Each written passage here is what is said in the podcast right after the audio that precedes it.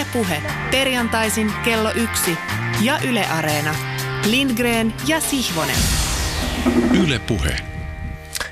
Vuosi 2018 vetelee viimeisiään on Tapanin päivä ja luvassa on kahden tunnin erikoislähetys. Lindgren ja Sihvonen kohtaavat kaksi maajoukkueen päävalmentajaa. Markku Kanervan ja Jukka Jalosen. Me olemme siis päättäneet vaalia ja kunnioittaa sitä tosiasiaa, jonka kieltäminen olisi turhaa. Että nämä kaksi urheilun tarkkailijaa ovat tänäkin vuonna seuranneet kulunutta urheiluvuotta itselleen kaikkein rakkaimpien futis- ja lätkälasien läpi. Jäsen Lindgren futis, jäsen Sihvonen lätkälasien. Ja kun meille avautui ainutlaatuinen mahdollisuus saada vuoden päätteeksi jututtaa samassa lähetyksessä kahden suurimman suomalaisen palloilumaajoukkueen päävalmentajia, huuhkajien Markku Kanervaa ja Leijonien Jukka Jalosta, oli aika selvää, että tämä parin tunnin erikoislähetys haluttiin omistaa ihan puhtaasti näille kahdelle herralle sekä kuluneen futis- ja lätkävuoden kertaamiselle yhdessä heidän kanssaan. Tässä nyt Petteri hieman taustaksi jotenkin ehkä sitä, että kun meidät, meidät kutsuttiin syksyllä 2014 Yle puheelle tekemään uutta puheelmaa urheilusta, niin, niin lähtökohtana oli kai ennen kaikkea yhyttää kaksi ihmistä, josta toinen oli urheilun tai ainakin urheilujournalismin kokenut ammattilainen, sisäpiiriläinenkin tavallaan, ja sitten toinen lähinnä penkkiurheilun sohva-analyysiin keskittynyt amatööri intohimoinen harrastaja, mutta nämä lähtökohdat ei välttämättä ole enää kauhean pitkään määrittänyt tämän ohjelman tekoa. Et mitkä ikinä meidän monenlaiset erilaisuutemme tai erimielisyytemme urheilun suhteen ovatkin, niin tässä studiossa on silti aina voinut puhua yhdenvertaisina ääninä siitä, mikä urheilussa eniten kiehtoo, mikä siinä innostaa, mikä siinä ärsyttää, mikä siinä masentaa. Ja fokus meillä sitten kuitenkin on ollut aika usein futiksessa ja lätkässä ohjelman historian yli 180 lähetyksen vieraista ylivoimainen enemmistö myönnettäköön on ollut futis- ja lätkävieraita, niin on ollut tänäkin vuonna. Kesän jalkapallon MM-kisat lisäsivät tietysti jalkapallovieraiden määrää, joka on tämän vuoden aikana ollut kaiken kaikkiaan kahdeksan. Lätkän puolelta laskeskelin luonnollisesti taas niin kuin lajin dominoiva asema Suomessa sekä myöskin Petteri sun läheiset ja värikkäät suhteet suomalaisiin lätkävaikuttajiin on tuoneet studioon aika monta vierasta kuluneen vuoden aikana jääkiekkoilijoita on haastatellut tai jääkiekkoon liittyviä henkilöitä on haastateltu kuusi kertaa. Mutta näiden 14, 8 plus 6 14 ohjelman lisäksi on, on vuonna 2018 tehty myös 30 muuta lähetystä, joissa vieraana on ollut mun mielestä aika mahtava monipuolinen joukko urheilijoita, valmentajia urheiluvaikuttajia. On ollut hiihtäjää, yleisurheilijaa, voimistelijaa, pikaluistelijaa, curling-pelaajaa, painijaa, paraurheilijaa, formulakirjailijaa, urheilumanageria, toimitusjohtajaa, monen lajin äh, ex-urheilijoita. Ja mahtavaa on ollut esimerkiksi se, että, että kaksi ohjelmahistorian nuorinta vierastamme 99 syntyneet Viivi Lehikoinen ja viimeisimpänä haastateltu Viveka Lindfors ovat todistaneet vääriksi kaikki mahdolliset ennakkoluulot nuorista urheilijoista. Miten hienosti he omaa lajiaan, harjoittelua ja kilpailuaan ymmärsivät ja osasivat sanallistaa. Ylipäänsä miten sanavalmiita tyyppejä kumpikin oli ja, ja ovat. Ja tämä sama on toistunut ehkä useidenkin niin kuin nuorten vieraiden kanssa, joita me, nuorten urheilijoiden kanssa, joita ollaan kutsuttu kylään. Ää, Topi Raitanen ehkä yhtenä hyvänä esimerkkinä myöskin nuoresta yleisurheilijasta, nuoresta maastojuoksijasta, suunnistajasta, yleisurheilijasta. Mutta Viivi Lehikoisen Viveka Lindforsin lähetykset aivan ehdottomasti omia vuoden kohokohtia, jotka suosittelen lämpimästi tsekkaamaan areenasta, mikäli, mikäli ovat menneet ohi. Mutta monenlaista muutakin puhetta on tietysti urheilun, urheilun ympärillä ollut kuin pelkästään tämä meidän puheohjelmamme ja se, mistä me olemme täällä keskustelleet. Minkälaisia teemoja, Petteri, sulla on jäänyt mieleen vuodesta 2018 urheilun saralla? No, aika säännöllisesti ollaan puhuttu siitä urheilun ja politiikan suhteesta. Se mulle on jäänyt voimakkaana mieleen, että urheilu on lähentynyt politiikkaa. Jotenkin tuntuu, että tässä 2018 lähes lopullisesti on syntynyt käsite urheilu ja politiikka, tai politiikka ja urheilu riippuu vähän, että kumpi siinä on se aktiivinen osapuoli. Mä tavallaan erottaisin ne siitä, mitä on perinteinen urheilupolitiikka, siis ilman sitä ja-sanaa. Urheilupolitiikassa kyse on siitä esimerkiksi urheilupaikkojen rakentamisesta, erilaista taloudellista tuista urheilulle ja niin edelleen. Sitten taas urheilu ja politiikka on sen tyylistä toimintaa, jossa vaikka poliitikko tai poliittinen liike ja sen ideologinen pyrkii valjastamaan urheilua vaikkapa identiteettipolitiikan luomiseen. Eli urheilun kautta lyödään kiilaa siihen ihmisten osattomuuden kokemukseen. kun esimerkiksi nyt USA-presidentti Trump tuomitsee mustien NFL-pelaajien toimia. Hän ei oikeasti pyri sittenkään, mä oon miettinyt sitä vaikuttamaan siihen itse urheiluun, vaan hän poimii sieltä urheilusta sen henkilön tai ryhmän ihmisiä, joita sitten nämä Trumpin kannattajat voivat ikään kuin vastustaa, jopa vihata. Ja toinen ulottuvuus on se, että Tämä ei ole mun mielestä haitallista ollenkaan, että urheilijat hyödyntää omaa julkisuuttaan ajakseen, ajakseen jotain omaa tärkeäksi kokemaansa asiaa. Toisaalta mä näen tämän eräänlaisena nollasummapelinä, kun yksi urheilija ottaa vaikkapa antirasistisia kantoja, toinen urheilija rasistisia. Kolmas väylä on ehkä se, että vaikka joku Turkin presidentti tai Brasilian presidentti ottaa rinnalleen tunnettuja urheilijoita kuviin tai julistuksia ylipäätään kampanjointiin. Sitä mä pidän aika vaarallisena, että siinä niin lietsotaan tämmöisiä äänestäjämassoja milloin mihinkin suuntaan. Ja, ja se, miten tämä nyt liittyy mun mielestä tähän meidän Lindgren ja Siivonen radiosouhumme, on se, että etenkin meillä vierailleet urheilijat, mutta myös osin muutkin vaikuttajat, urheilun vaikuttajat on kääntymässä sille kannalle – että jos kysytään, että kuuluuko politiikka urheiluun, niin nyt vastataan, että kyllä kuuluu. Ja näin he eivät vastanneet vielä esimerkiksi 2016 tai 2017. Et, et mulle on tullut semmoinen nyt fiilis tässä, että tällainen muutos on tällä hetkellä voimakkaasti tapahtumassa. Mm. Ja, ja ky, kyllä se niin kuin on lähtenyt sieltä jostain Yhdysvalloista ja tästä, että ensin ehkä se politiikka on muuttunut, että siellä ei ole enää semmoista keskustaa, vaan tätä ääriajattelua. Sitten on huomattu, että kastoi urheilu, se on niin voimakas semmoinen tunnepitoinen kenttä, että sitä voisi jotenkin hyödyntää. Että, että, että siitä, me ollaan vähän niin kuin väsymykseenkin asti jankattu siitä, mutta mun mielestä se on urheilullekin tärkeä kysymys, että miten se sijoittuu ympäröivään yhteiskuntaan se on aika, siitä me ollaan nyt mieltä, että tra, eihän, eihän Trump urheilua kommentoidessaan piittaa oikeastaan urheilusta, tai että kun, kun Trump lausuu jotain isänmaallisuudesta, niin ei Trumpin kiinnostuksen kohteena ole isänmaallisuus. Trumpin kiinnostuksen kohteena on hänen omat kannatusluvunsa ja hänet omat kannattajamassansa, niin kuin ihan oikein totesitkin. Mä en oikein tiedä tuosta sun erottelusta tästä tulee sellainen fiilis vähän, että, että tota, kutsutko, kutsutko luoksesi väittelyä, joka voitaisiin tällä kertaa käydä vähän rauhallisempaan tahtiin ilman kellon tikitystä ja ehkä ajan kanssa.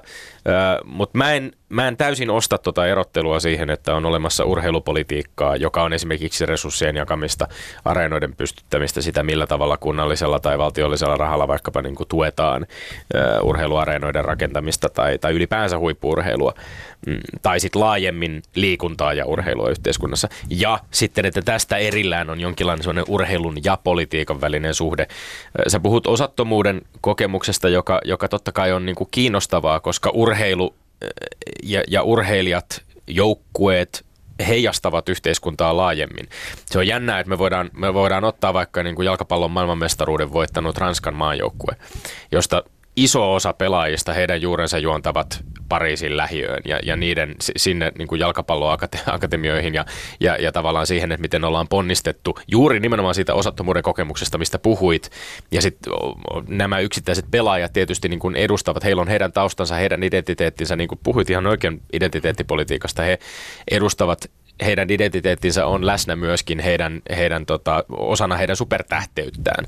Ja, ja siinä vaiheessa mun mielestä on, on kiinnostavaa, jos he tavallaan muistavat juurensa. He myöskin, myöskin niin kuin tuovat niitä esiin, vaikka he ovat näitä niin kuin, tota, Kilian Mbappeita ja, ja Paul Paul Pogbi, Pogbia, jotka ovat jo, jo niin kuin nousseet supertähdeiksi ja miljonääreiksi, jotka, eivät, jotka ovat tavallaan aika kaukana siitä omasta taustastaan, siitä osattomuuden kokemuksesta. He ovat moninkertaisesti varakkaampia kuin sinä ja minä ja, ja, ja voivat tietysti niin kuin käyttää ö, omaa ääntään vielä moninkertaisesti suuremmalla yleisölle kuin me vaikka tässä Yleisradion radio-ohjelmassa urheilusta puhuttaessa. Mutta mut mun mielestä se ehkä se isoin tavallaan muutos on, on tapahtunut nimenomaan siinä, että urheilijat itse ja urheilun toimijat on ottaneet isompaa roolia. Valmentajat on ottaneet isompaa roolia. Me voidaan ajatella vaikkapa huhkajien kapteenia Tim Sparvia. Me voidaan ajatella vaikka nuorta suomalaista jääkiekkoilija Aapeli Räsästä, jotka on uuden tyyppisiä niin kuin esimerkiksi sosiaalista mediaa mm-hmm. käyttäviä urheilijoita, jotka selvästikin kokevat luontevaksi sen, että he eivät pelkästään puhu ö, viivelähdöistä tai trapista Twitterissä, tai, tai he eivät puhu vaikkapa niin kuin siitä, että pelaako huuhkajat 442 tai jotain muuta ryhmitystä. Että he, he voivat hyvin ottaa kantaa, käyttää sitä omaa sananvaltaansa myöskin niin kuin asioiden, jo, niin kuin totesit, että jotka he kokevat tärkeäksi, niin asioiden ajamiseen.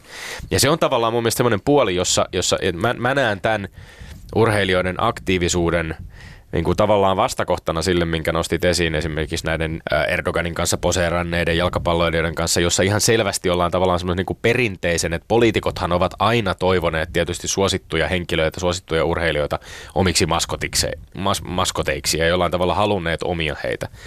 Nostan esiin yhden, yhden esimerkin vielä, josta ollaan myöskin puhuttu tämän syksyn aikana meidän lähetyksessä joskus, mutta, mutta esimerkiksi yksi, yksi suurimmista futismaailman tähdistä Liverpoolin Mo Salah, joka lähti tietysti niin kuin toipilaana Egyptin kanssa jalkapallon MM-kisoihin. Ei oikein tiedetty, että minkälaiset kisat hän, minkälaisen lopputurnauksen pystyy pelaamaan. Ehtiikö toipua kuntoon, pelikuntoon, saako olkapään kuntoon ennen kuin pelit alkavat.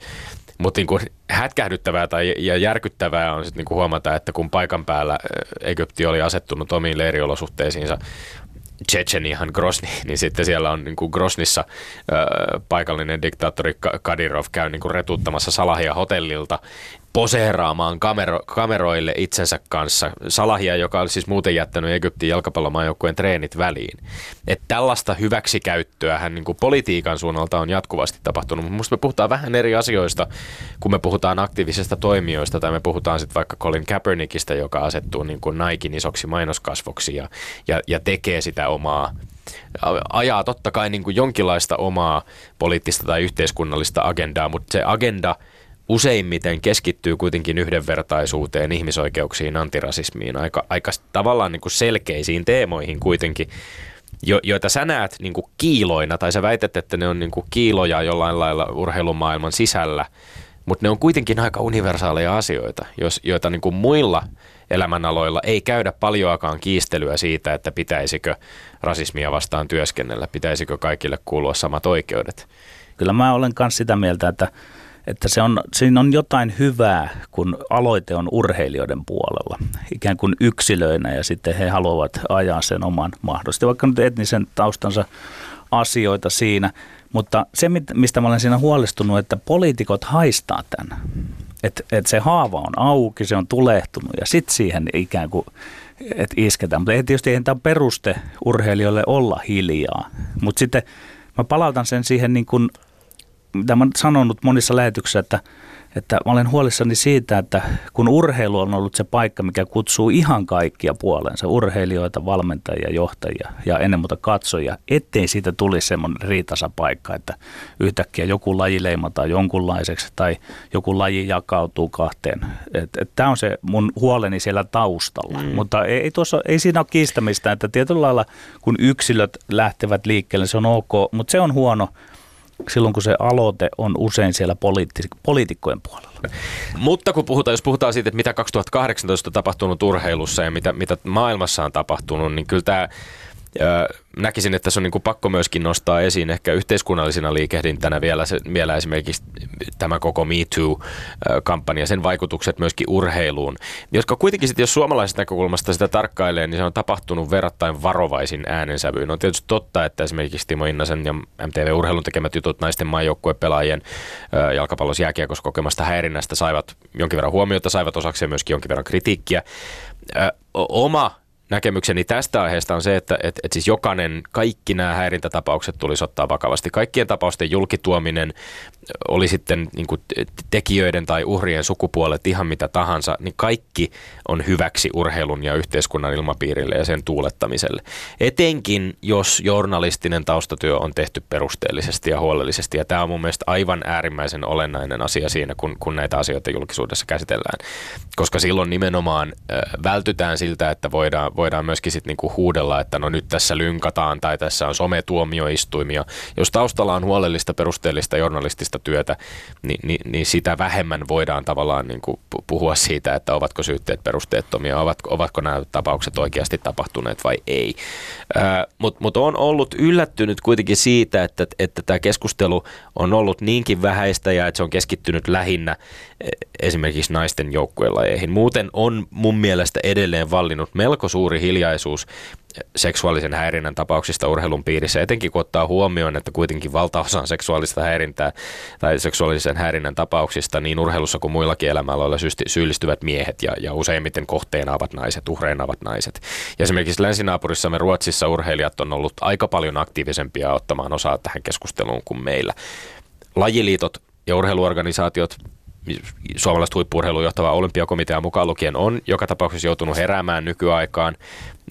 Tennisliitto muun muassa tässä syksyllä hyllytti häirinnästä epäilyn juniorita valmentajan, tennisvalmentajan, tennisvalmentajan ja ehkä ylipäänsä lajiliitoissa on, tai ainakin näin toivoisin, on tajuttu tämän vuoden 2018 aikana, että urheilun parissa on äärimmäisen tärkeää, etenkin silloin kun, niin kun puhutaan lapsien ja nuorten suojelusta kaikenlaiselta häirinnältä, niin on, on tärkeää tehdä konkreettisia ohjeistuksia, luoda ohjeistuksia häirintätapauksiin puuttumiseksi sekä ylipäänsä ehkä lisätä sitä rohkeutta puuttua ja puhua tämän tyyppisistä tilanteista, että, että niistä ei enää vaiettaisi, koska se vaikenemisen kulttuuri niin urheilussa, ja, ja uskoisin, että se vaikenemisen kulttuuri elää valitettavankin vahvana edelleen urheilun piirissä, mutta että sitä on alettu vihdoin murtaa tässä yhteiskunnassa. Ja sen toivoisi murtuvan myöskin urheilun puolella. Joo, ja urheilun liittyen mä sanoisin näin, että urheilujournalismi on, mäkin olen kuvannut sitä, se on eräänlainen semmoinen käenpoika ja pikkusen niin heikossa asemassa kaikissa medioissa, toimituksissa, ei oikein resursseja, niin eihän tällekään asialle ole kunnolla resursseja.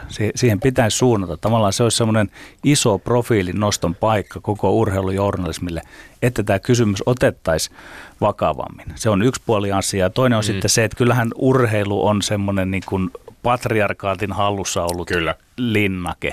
Ja sen takia mä näen, että on hyvä, että nyt esimerkiksi jotkut liitot on ollut aktiivisia ja pyytänyt itse Suekilta jotain tutkintaa. Mutta jotenkin tuntuu, että siinäkin tehdään vain se välttämättömin. Ja mm. kaikki eivät tee edes sitä. Että Tämä on iso asia, mitä mä toivon, että – jos voi uuden, uuden vuoden toiveita mm. sitten niin kuin esittää tässä, että, että tähän vielä tar, tartuttaisiin rakenteellisemmin. Että se ei olisi minkään yksittäisen Innasen sankaritoimittajan niin kuin toimia. Ja hänkin on mm. toden totta mm. vaan suunnannut sen niin kuin lähinnä siihen mm. tähän niin kuin naisten joukkueiden joo, tapahtumiin näin. Joo, ja se vaatii nimenomaan laajaa tutkivaa journalismia. Ja sä oot ihan oikeassa siinä, että, se, että, että, että tietysti urheilujournalismin ongelma on osittain se, että että urheilutoimittajilla on siinä, siinä tota päivittäisen oravan pyörän, joka pyörii, jossa heillä on tietyt velvoitteet ja tietyt asiat, joista he tekevät juttuja ja raportoivat, niin se on valitettavan harvinaista, että on sitä aikaa ja resursseja käyttää siihen hyvään journalismiin. Mä en usko edes, että se on kyse siitä, etteikö niin kuin tekijöitä löytyisi. Ja, ja on, tässä, tässä maassa on, on urheilujournalismin puolella myöskin uskomattoman paljon taitavia kirjoittajia ja, ja hyviä journalisteja, jotka siihen kykenisivät, mutta ehkä se on sitten niin kuin katse katse suuntaa myöskin, on pakko suunnata myöskin niin kuin esimiehiin ja, ja mediataloihin, että et, et millä, tavalla, millä tavalla tähän aiheeseen tartutaan ja, ja minkälaisin, minkälaisin voimavaroin.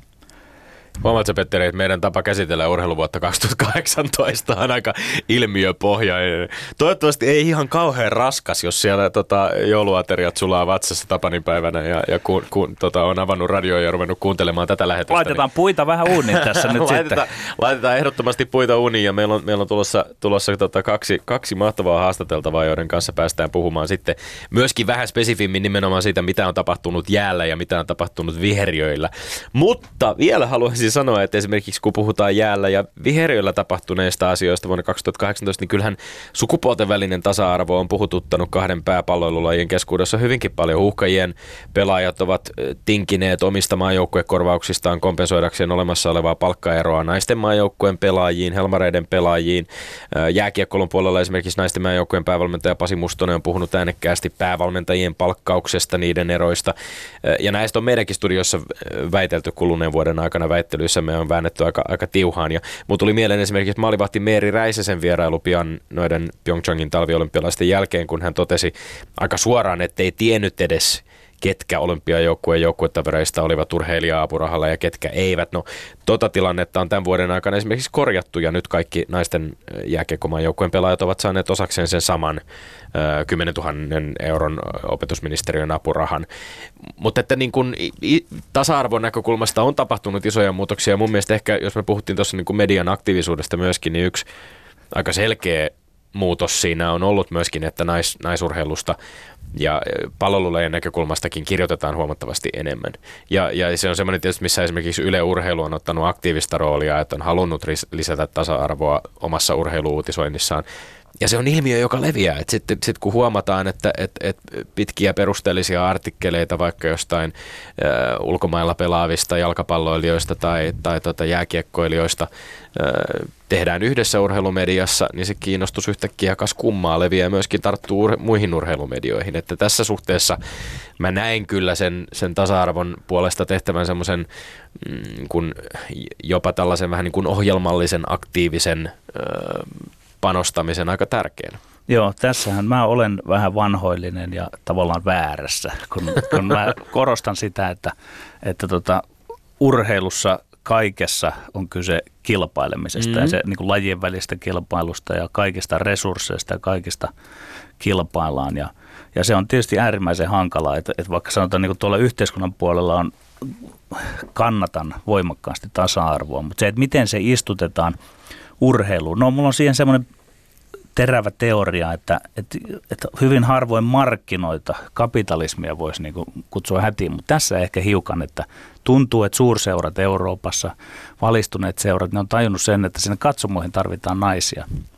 Eli tarvitaan heidän tuomaan rahaa ja perheitä sinne. Niin tämä on ehkä se reitti, missä sitten voitaisiin ajatella, että isot seurat, joilla on resursseja, ne alkaa satsaamaan myös siihen naisten urheilua, kasvattaa sitä kautta urheilun, uusia urheilun ystäviä. Et joku tämmöinen reitti siinä on, että mä näen, että nämä on vähän kosmeettisia nämä, että toki ymmärrän, että se on naisurheilijoille jokainen euro on tärkeä vaikkapa näille lätkänpelaajille ja helmareille ja kaikille tuoda, mutta tota, tämä on visainen kysymys. Yle puhe naisten urheilusta puhuttaessa tulee mieleen meidän omat lähetykset myöskin. Ja esimerkiksi se, että et, et meillä on ollut me ollaan tehty syksyn aikana 19 lähetystä Lindgrenia ja Sihvosta. Ja, ja tota, laskeskelin tuossa, että, että suhde on ollut 11 miesvierasta ja kahdeksan naisvierasta, mikä on aika, äh, aika lähellä tota, tasa, tasapainoa, joka olisi mielu, mielu, erittäin mieluisa pystyy pitämään, koska se on ollut prosentti, naisvieraiden prosentuaalinen osuus on ollut aikaisempina kausina kyllä monesti paljon pienempikin, mutta se mikä on ollut jännää kyllä, että kun noita lukuja vähän tuolta areenastakin on tiiraillut, niin siinä hieman eroa huomaa sen suhteen, että että jos naisvieraita käy, ja ehkä osit, et, ja siis tarkoitan sitä, että et, et selvästi naisvieraiden kanssa tehdyt lähetykset jostain syystä eivät välttämättä aina yllä ihan sellaisiin lukuihin kuin mitä, mitä sitten taas miesvieraiden kanssa. Ja mä luulen, että se osittain johtuu ehkä semmoisista asenteellisista ö, ongelmista, jotka liittyy ehkä siihen, että, että naiset, jotka meillä on käynyt, on tietysti ollut osittain lajien, kuten taitoluistelu tai voimistelu puolelta, jolloin niin kuin osa meidän kuuntelijoista ehkä jollain lailla kokevat nämä lajit itsessään sellaisiksi niin kuin naisten lajeiksi ja jollain lailla lähtökohtaisesti epäkiinnostavammiksi. Mä toivoisin, että näin ei olisi, koska, koska, koska se perspektiivi, mitä me ollaan näistä lajeista saatu ja siitä työstä, mitä näissä lajeissa tehdään, siitä harjoittelusta, mitä tapahtuu, on ollut ihan äärimmäisen valaisevaa ja, ja mä uskoisin, että se on kiinnostavaa niin kuin urheilusta kiinnostuneille ihmisille ihan, ihan lähtökohdista riippumatta, oli sitten se oma lempparilaji mikä tahansa, niin, niin, niin paljon on semmoista niin kuin kiehtovaa ja kiinnostavaa perspektiiviä. Ja hyvä esimerkki tosiaan, niin kuin totesin, tämä viimeinen lähetys, joka tehtiin Viveka Linforsin kanssa, niin mi- miten kiehtovaa oli kuulla niin kuin 19-vuotiaan taitoluistelijan puhuvan siitä omasta harjoittelustaan, omasta kilpailemisestaan. Joo, tässä kohtaa mä pääsen vähän niin kuin pelastamaan itseäni. Jos äsken myönsin, että on vanhoillinen, niin sitten täytyy tehdä ihan selväksi se, että kun on urheilusta kyse, niin se, että miten urheillaan, mitä ollaan mieltä urheilusta, minkälaisia mielipiteitä muodostetaan, niin se ei ole millään lailla sukupuolesta kiinni. Ei, eihän mm. urheiluun sinänsä, siihen sen syvimpään olemukseen on mitenkään koodattu sitä, että toki, toki se on monissa laissa paikallaan, että miehet ja naiset urheilevat fyysisten erojen takia niin kuin eri sarjoissa, mutta itse urheilu ei muutu. Että naisten urheilu on tismalleen yhtä arvokasta. Nuorista ja nuorten, nuorten asenteista on tässä jo ehditty niin puhutaan. Nuorten esimarssi, uuden urheilusukupolven esimarssi on jollain lailla mun mielestä semmoinen yksi, yksi selkeä vuoden 2018 ilmiö. Mietitään näitä su, suurimpia suomalaisia urheilunimiä talviolympia vuonna 2018 tänä urheiluvuonna Tietysti Iivan, Iivan Iskanen, Krista Pärmäkoski eivät nyt aivan enää ihan hirvittävän nuoria, mutta kuitenkin 26 ja 28. Myös Enni Rukajärvi, 28-vuotias Kaisa Mäkäränen, joka ei olympialaisissa yltänyt parhaaseensa, mutta voitti äh, ampumahidon maailmankapin, 35-vuotias. Mutta sitten on näitä nuoria. Meillä on jääkiekon puolelta Mikko Rantanen 22, Patrik Laine 20, Lauri Markkanen 21, maailmanmestari, painimaailmanmestari Petra Olli 24. Meillä on e, esimerkiksi ollaan tänä vuonna, tänä syksynä saatu todistaa Yhdysvalloista, Pohjois-Amerikassa on todistettu ensimmäistä 2000-luvulla syntynyttä pelaajaa kaikissa Amerikan ammattilaisliigoissa, joka, joka vakiinnutti pelin paikkansa. Ja, ja hän oli Montreal Canadiensissa pelaava Jesperi Kotkaniemi, suomalainen. Ja, ja, ja selvästi, niin kun, mä en tiedä, osittain tämä, osittain tämä on ehkä semmoista niin perspektiiviharhaa, että urheilijat on entistä nuorempia kuin on itse entistä Ei van, se välttämättä vanhempi. ole harhaa. Mutta mut ehkä jonkinlainen muutos on siinä tapahtunut, että millaisia nämä nuoret suomalaisurheilijat on, että miten heterogeeninen, monipuolinen joukko he ovat omilta taustoiltaan ja ominaisuuksiltaan ja just, että miten sanavalmiita he on. Että tähän me ollaan kyllä ainakin törmätty. Kyllä, mä oon koittanut miettiä sitä, että voisiko jo sieltä järjestelmän puoleltakin, että olisi tullut jonkun verran apua, että nimittäin seurat ja koulujärjestelmä ja lajit ja lajiliitot ja koulujärjestelmät on alkanut tulla tätä akatemia-ajattelua tällaista. Että se ei ole varmasti se yksin se ratkaiseva tekijä, mutta jotain nyt on tässä tehty oikein. Että kyllähän suomalaisen huippurheilun, etenkin yksilölajien semmoista kriisistä puhuttiin – vakavin äänenpainoin. Mm. Mutta jollain lailla nyt tämä nuori polvi on tuomassa valoa sinne, voi sanoa niin kuin pimeyteen. Niin mä luulen, että tämä nuori polvi myöskin diginatiiveina ja, ja semmoisina niin kuin uuteen maailmaan kasvaneina nuorina ihmisinä, niin he ovat myöskin niin kuin taitavia siinä, miten he käyttävät ihan sitä oma, näitä omia henkilökohtaisia kanavia esimerkiksi niin kuin viestinnässä. Ja he ovat silloin osin, usein ehkä myöskin, he vaikuttavat joihinkin aiempiin urheilijasukupolviin verrattuna ehkä myöskin sitten taitavampia tämmöisiltä kommunikaatiotaidoilta ja sellaiselta, että se on, se on tietysti meille valtavan ilahduttava asia, että et, et vieraaksi saadaan kommunikaatiotaidoiltaan osaavia nuoria ihmisiä. Kyllä. Mutta ehkä siinä on semmoinen yksi ero myöskin, että mikä, mikä tekee tästä niin kuin uudesta urheilijasukupolvesta vähän erilaisen. On, ja tuosta heräsi aina se mielenkiintoinen kysymys, että mahtaako ne olla siellä ne muun maalaisetkin kehittyneet tässä, mutta se, me tietysti nähdään tässä se muutos omin silmin. Ja ky- kyllä siinä, kyllä tämmöisessä niin kuin jonkunlainen semmoinen niin kuin, sivistyneisyydenkin renesanssi on ikään kuin tässä nyt oraalla urheilun parissa ja kyllä mä tervehdin sitä suurella ilolla, että joskus aina on saanut vähän niin kuin häpeilen sanoa, että minä olen urheilutoimittaja. Että niin se, että, että urheilu tavallaan, ja siinä voidaan niin mm. niin ihan lyhyesti palata siihen, että jos nyt urheilijat sitten uskaltaa ja osaa ottaa myös poliittista kantaa, niin kyllähän sekin on sekin kertoo positiivisellakin tavalla jostakin. Niin penkki urheileminenkaan ei ole välttämättä sellainen asia, mikä pitää visusti lukita kaappiin, tai urheilusta kiinnostuminen. Et ylipäänsä se, että on urheilusta kiinnostunut, urheilijoista kiinnostunut, on jollain tavalla ehkä tänä päivänä kuitenkin trendikkäämpää kuin mitä se on joskus ollut. Ja, ja huomaan sen esimerkiksi oman sukupolven kohdalla tietysti myöskin, tai sanotaan niin kuin 70-80-luvulla syntyneiden suhteen, että et, et, et jollain lailla tämmöinen vaikkapa niin kuin kansainvälisen jalkapallon tai, tai suomalaisen jalkapallon, kansallisen jalkapallon seuraaminen ja muu, niin si, siinä on tietty semmoinen ummehtuneisuus ehkä siitä on, on vähän niin kuin alkanut hälvetä. Että se joukko myöskin, sä puhuit siitä, että naisia halutaan enemmän katsomoihin, mikä varmasti pitää paikkaa paikkansa ja se on yksi, mitä seurat, seurat varmasti pyrkivät tekemään niin kuin mahdollisimman monipuolisesti, mutta, mutta ehkä futiksen ja lätkän ympärillä semmoinen tietynlainen ö, vanhakantaisuus on, on alkanut pikkuhiljaa vähän niin kuin hälventyä. Joo, ja sitten kun me molemmat ymmärretään jonkun verran myös kulttuurin päälle, mm. niin kyllä se ehkä on semmoinen vastakkainasettelukin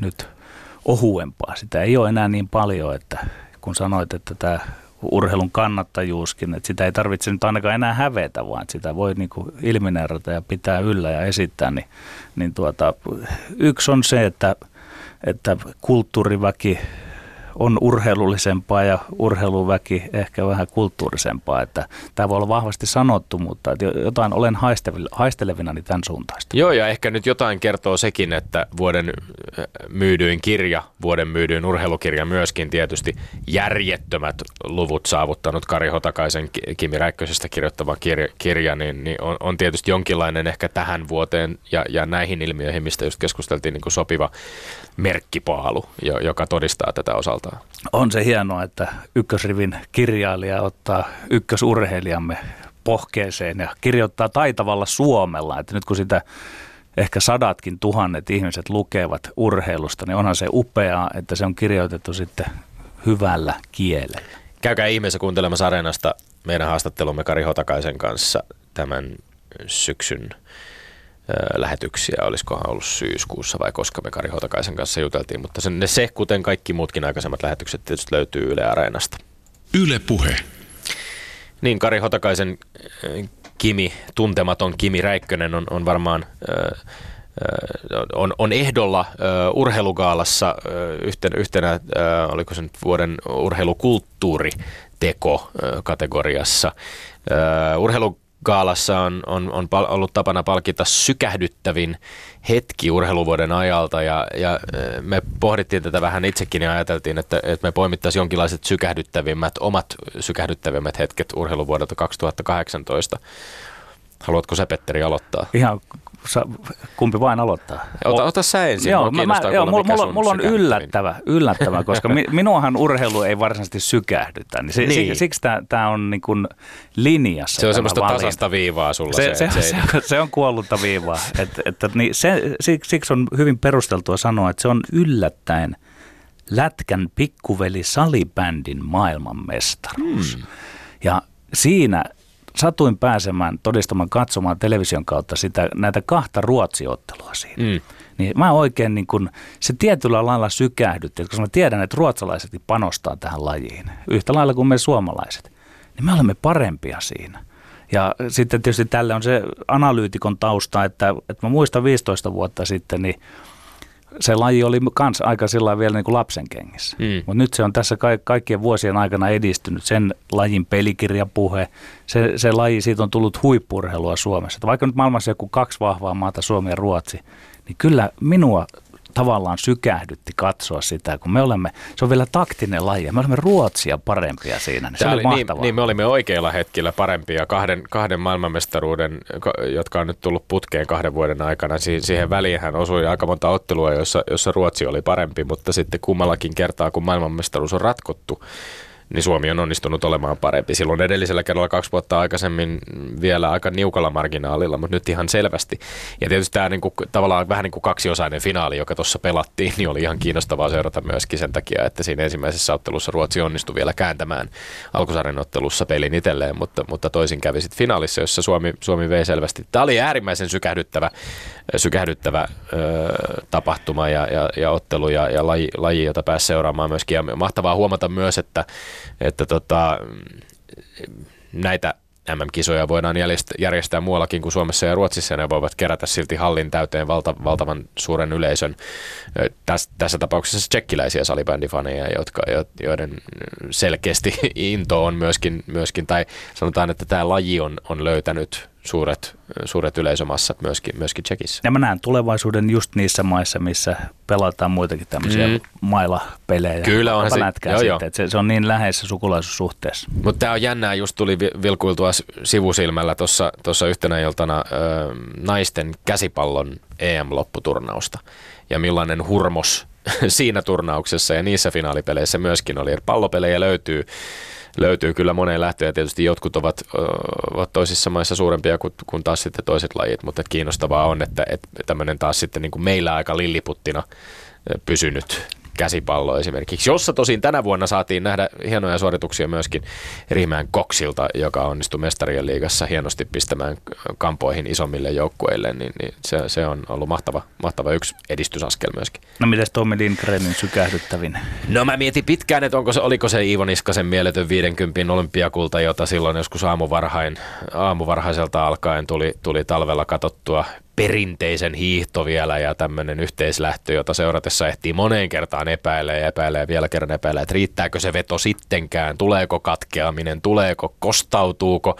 Ja muutaman tunnin ajan, kun sitä kilpailua siinä seuraa, niin se, se on aikamoinen semmoinen, se, on, se sykähdyttää niin kuin hyvin pitkään ja vaiheilevasti, kunnes olisi pakko tunnustaa hyväksyä se, että niin kuin näin tässä nyt käy, että suomalainen maastohiihtäjä dominoi täydellisesti olympialaisten kuninkuusmatkaa ja voittaa olympiakultaa. Ja se oli, se oli mahtava Mutta se ei ehkä sitten kuitenkaan. Mä mietin, oliko se sykähdyttävä hetki se, kun piti mutettaa Petteri Sihvonen juhannuksen tienoilla hetkeksi Twitterissä, kun ei vaan jaksanut sitä pelitapavääntöä kuunnella. Tämä liittyy erityisesti siis Ruotsin ja Saksan ö, väliseen kohtaamiseen, jossa olin jotenkin äärimmäisen pettynyt siitä, että Saksa onnistui kääntämään tämän ottelun viime hetkillä itselleen, ja, ja tota, koska, koska eivät mielestäni sitä ansainneet. Siinä oli tämmöinen kyseenalainen pilkkutuomio muistaakseni, joka Ruotsilta tai Ruotsille jäi viheltämättä ja, ja sitten Saksa tietysti niin kuin upealla vapaapotkumaalilla lopussa ratkaisottelun. Mutta et siis valitse sitä kuitenkaan sykähdyttävää, mutta mä en valitse, sait minut hiljennettyä. Mä en valitse sitä. Ei, se ei ollut niin kuin kuitenkaan sit lopulta ihan mielettä, niin kuin loppujen lopuksi niin sykähdyttävää, että saisut hiljennettyä, se oli liian helppoa. Ja sitten mä muistan vahvasti myöskin se, kun Kuntosali soutulaitteessa kännykällä tihrustin viimeistä ampumahiidon maailmankapin osakilpailu, jossa ei mitenkään näyttänyt mahdolliselta, että Mäkäräinen voisi ohittaa kilpakumppaninsa Kutsmiinan ja jättää tämän tarpeeksi kauas taakse viimeisellä hiihtoosuudella ja sitten niin vain tapahtui. Ja tapahtui se, mitä ei voinut odottaa, mikä urheilussa on jotenkin se kaikkein mahtavin ja sykähdyttävin asia. Epätodennäköinen muuttuu todeksi ja Mäkäräinen voitti kuin voittikin maailmankapin kokonaiskilpailun, mutta kyllä se kuitenkin oli se oli maali, jonka mä sain todistaa kekkareissulla Turussa hotellihuoneen sängyllä.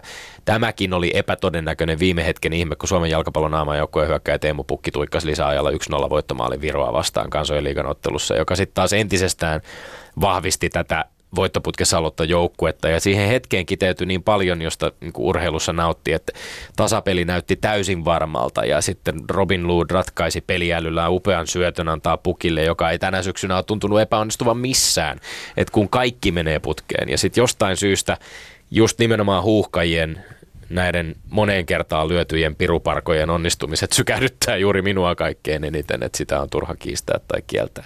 Yle puhe. Tästä sykähdyttävästä Teemu Pukin voittomaalista me pääsemmekin sulavasti siirtymään äh, huhkajien päävalmentaja Markku Rive Kanervan haastatteluun. Äh, tapasimme Markku Kanervan tässä ihan pieni tovi sitten ja, ja oli kiinnostavaa. Ei katsottu juurikaan eteenpäin tuleviin EM-karsintoihin Mm, mutta selvästikin juttu sillä oli päävalmentaja, joka aidosti uskoo siihen, että kun Suomi lähtee varsinaisiin EM-karsintoihin samassa lohkossa Italian, Bosnian, Kreikan, Armenian ja Liechtensteinin kanssa, niin huhkajat pystyy haastaa kenet tahansa. Ne tuli aika rento, innostunut, itsevarma, analyyttinen Kanerva, jonka kanssa päästiin juttelemaan. Ylepuhe perjantaisin kello yksi ja Yle Areena. Lindgren ja Sihvonen. Yle Puhe. Lämpimästi tervetuloa Lindgrenin Sihvosen vieraaksi Markku Kanerva. Kiitos, kiitos. Toista kertaa uhkajien päävalmentaja.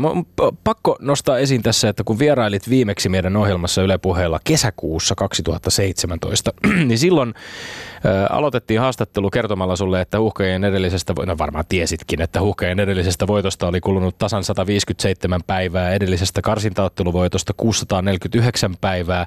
Joukkueen FIFA-ranking oli silloin ennätyksellisen alhainen ja, ja silloin kysyttiin, että miten syö, sy, syvä tämä suo maajoukkueen ympärillä on ja kuinka sieltä noustaan. Ja muistan, että aloitit itse asiassa vastauksessa hyvin positiivisesti käymällä läpi viimeaikaisia tuloksia silloin ottelua Marokkoa vastaan esimerkiksi ja, ja positiivisessa hengessä, mutta totesit myöskin, että on ollut raskasta, kun voittoja ei ole tullut.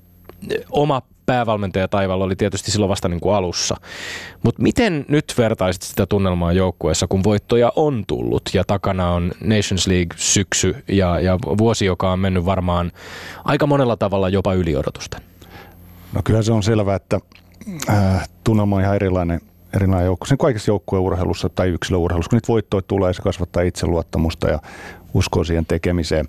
Totta kai sitten syksy, miten siinä sitten homma lähti käyntiin, eli miten me vedettiin ne M-karsat loppuun, niin se lisäsi sitä uskoa. Ennen kaikkea sitten ne neljä viimeistä, viimeistä peliä, jotka pelattiin ilman, ilman tappiota, voitettiin Islanti Tampereella, joka oli huikea kokemus sinänsä niin yleisölle varmasti kanssa. Ja kun tiesi Islannin Islannin tason ja muuta. Ja sitten Kroatia vastaa se vieras tasapeli, joka on niin henkisesti hirveän tärkeä, jos ajatellaan jatkoa, että sä pystyt tällaisia maita äh, tai niitä nappaa pisteitä vierassa. Ja sitten tuli kiva katsoa totta kai M-kisat, että mihin se Kroatia meni. Ja siinä vähän maiskutella, että hetkinen, tuo jengi on M-finaalissa. Me pelattiin ne kanssa tasa ja okei, himas hävitty 1-0. Kosovo voitettiin, Turkki vastaan sitten tasa. Se on tosiaan hyvä positiivista ja uskoa. Ja se oli niinku todella tärkeä koko joukkueelle, mitä siinä sitten tota, ajatella jatkoa. Ja, ja totta kai sitten tapahtuu aika paljon asioita vuoden vaihteen jälkeen, jos ajatellaan, että näitä kokeneita pelaajia lopetti. Ja ehkä varmaan osa ajattelee, että jaa, mitä tässä niinku tulee. Et paljon kokemusta ja taitoa lähtee joukkueesta, mutta taas yksilöt ja joukkue on osoittanut sen, että meiltä löytyy korvaajia ja me pystytään joukkueena pärjäämään. Kun otit ohjat, niin teitkö jotain tiettyjä muutoksia? Voisitko mainita niistä kourallisen? Sinulla on kuitenkin kokemusta siitä, että kun olet ollut apuvalmentajana siellä huuhkajien taustassa, mutta onko jotakin sellaisia seikkoja, jotka haluat tässä nostaa esiin? Ensinnäkin mä avasin vähän pakkaa niin sanotusti, eli halusin katsoa, katsoa vähän laajemmin pelaajamateriaalia ja siihen oli mahdollisuus silloin 2017 jo ja äh, se nyt osittain on jatkunut, koska se päätavoite oli ilman muuta nämä Nations League-pelit ja siihen piti niin kuin löytää, löytää niin kuin sellaista hyvää informaatiota, ketkä on valmiit pelaamaan näitä pelejä. Ja sieltä sitten alkoi alko niin löytyä niitä pelaajia sitten näiden kokeneiden lopettamisen jälkeen, niin sitä oli vähän pakko antaakin vastuuta. Ja ilolla on todettava, että kaverit kanto, kanto vastuuta ja pysty täyttämään paikkansa. No, pelillisesti ajatellaan, paljon käytiin 442 ryhmitystä ja se on pelaajille tuttu ja siitä on helppo varjoida erilaisia ryhmityksiä pelin sisällä ja pelien välillä. Ja ylipäätänsä se niin roolipelaamisen selkeys, sitä mä pyrin tuomaan tiimini kanssa hyvin vahvasti. Totta kai siinä oli hyökkäys- ja puolustuspelin sisällä tiettyjä tavoitteita, joita pyrittiin kehittämään oikeastaan semmoinen analyysin perusteella, miten me voidaan niin kuin parantaa pelaamista. Erikoistilanne pelaamiseen totta kai kiinnitettiin huomiota. Mutta isoin juttu tässä oli se, mitä mä pyrin tuomaan, niin kuin, mennään tuonne henkiselle puolelle. Et, me tuli mustamaalattu ja me oltiin siellä suossa, niin kuin Tommi mm. tuossa totesi, niin totta kai ne voitot, ne auttaa kaikkein parhaiten. Mutta sitten totta kai se, te, se valmentajan toiminta, sen tiimin toiminta, kun me ollaan sen joukkueen pelaajien kanssa – niin se on mun mielestä hirveän oleellista. Miten sä käsittelet asioita? Millaista palautetta sä annat? Koko ajan taka-ajatuksena se, että miten nostaa sitä itsetuntoa. Et kriittisesti pitää kipukohtiin tarttua, mutta nostaa niitä positiivisia toimivia asioita, jotka antaa niinku uskoa, että hei, me pystytään tähän, tämä on se oikea tie. Mm. Ja, ja mikä parhaiten vahvistaa koko joukkueen sisällä sitä on ne tulokset. Että ne tulee sillä tavalla, mitä me ollaan katsottu parhaaksi. Ja, ja tämä ei ole niin pelkästään valmennustiimin juttu, vaan mä ilman muuta kysyn paljon pelaajilta mielipiteitä, että miltä tämä näyttää, mitä me voitaisiin tehdä paremmin, mitä me voitaisiin hioa. Koska ne on keskiössä ne pelaajat kuitenkin. Ja se ei tuo sellaista niin syvällistä sitoutumista, jos se tulee ulkopuolelta pelkästään se, että hei nyt näin tehdään. Minä päävalmentajan katsonut, tämä on vain ainoastaan oikea tapa toimia. Pelaat ostaa sen paremmin ja ne sitoutuu tekemään se tavallaan se ajatus, no puhutaan paljon tästä meidän pelistä. Tämä on se juttu mun mielestä kuitenkin, että niiden pitää ottaa se omistajuus myös siitä ja vastuu kanssa, että me yhdessä kehitetään sitä omaa pelaamista. Kun puolustaja Paulu, Paulu Sarajuuri oli äh, hymyssä suin, äh, olisiko nyt ollut Viro äh, vierasvoiton jälkeen haastateltavana televisiokameroiden edessä, joko Viro-peli tai Kreikka-peli kotona Nations League-ottelun jälkeen, ja hymyssä suin totesi, että me ollaan aika inhottava vastustaja nyt, että meitä, ei, meitä vastaan on vaikea pelata, meitä ei haluta pelata. Onko tämä semmoinen niin henkinen iso muutos, mikä on niin kuin tapahtunut, että koska musta tuntuu, että suomalaisen jalkapalloilun, Suomen miesten aamajoukkueen yhteydessä aika paljon on kuitenkin puhuttu sellaisesta tietynlaisesta, että me ollaan, me ollaan haastajia, me ollaan aina se niin kuin tavallaan altavastaaja, hyvin usein ollaan se altavastaaja, joka lähtee haastamaan muita. Mutta yhtäkkiä me ollaan jotenkin sellaisessa tilanteessa, jossa joukkueet tietävät saavansa vastaansa. Ensinnäkin siis jalkapallojoukkueen, jota, vaikea, jota vastaan on äärimmäisen vaikea tehdä maaleja. Ja se, se tekee minkä tahansa joukkueen pelin hankalaksi. Kyllä, ja on se aikaisemminkin ollut lähtökohta. Ja tulee tulevaisuudessakin olemaan. Et koko joukkueen yhtenäinen tiivis puolustuspelaaminen, se on se perus, peruskivi, mihin pitää rakentaa. Ja kyllä me tullaan jatkoskin varmasti ole altavasti tämä EM lohkoa. Siellä on Italia, Bosnia-Herzegovina, miksei Kreikkaakin. Mm. Mutta tämäkin on jännä tämä termi altavasta. Mitä siellä niinku ymmärretään? Et se on hieno kuulla, että pelaajatkin – on jo sitä mieltä, että kun mennään kentälle, niin on aidosti sellainen tunne, että me voidaan pärjätä. Ja silloin me ollaan saavutettu aika paljon niin kuin henkisellä tasolla.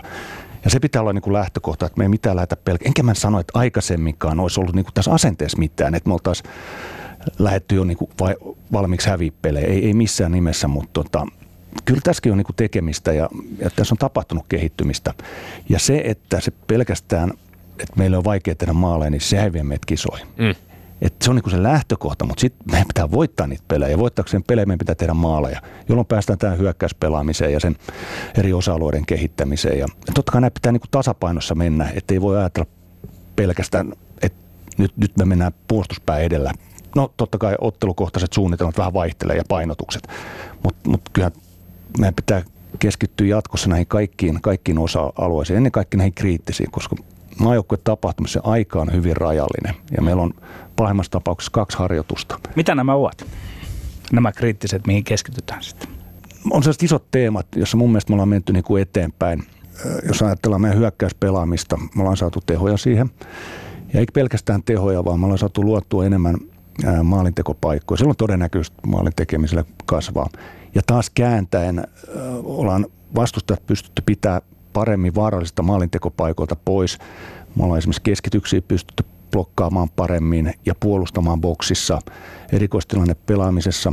Siinä ollaan kehitytty kanssa. Että nämä on sellaisia tiettyjä detskuja. Sitten aina totta kai ottelukohtaisesti pitää miettiä ne painopistealueet, mihin, mitkä, mitkä tulee olemaan kriittisiä kohtia sen pelin lopputuloksen kannalta. Huomioidaan se vastustaja. Tästä on jo johdettavissa se, että aika tarkkaa tilastollistakin analyysiä tapahtuu siitä, että mitä, mitä maajoukkuepeleissä mitä niissä peleissä on käynyt, mitä niissä on tapahtunut, minkälaisia tilanteita, miten te käytte valmennustiimin kanssa läpi niitä, kuinka paljon sitä työtä tehdään myöskin näiden niin kuin, maaotteluperiodien ulkopuolella?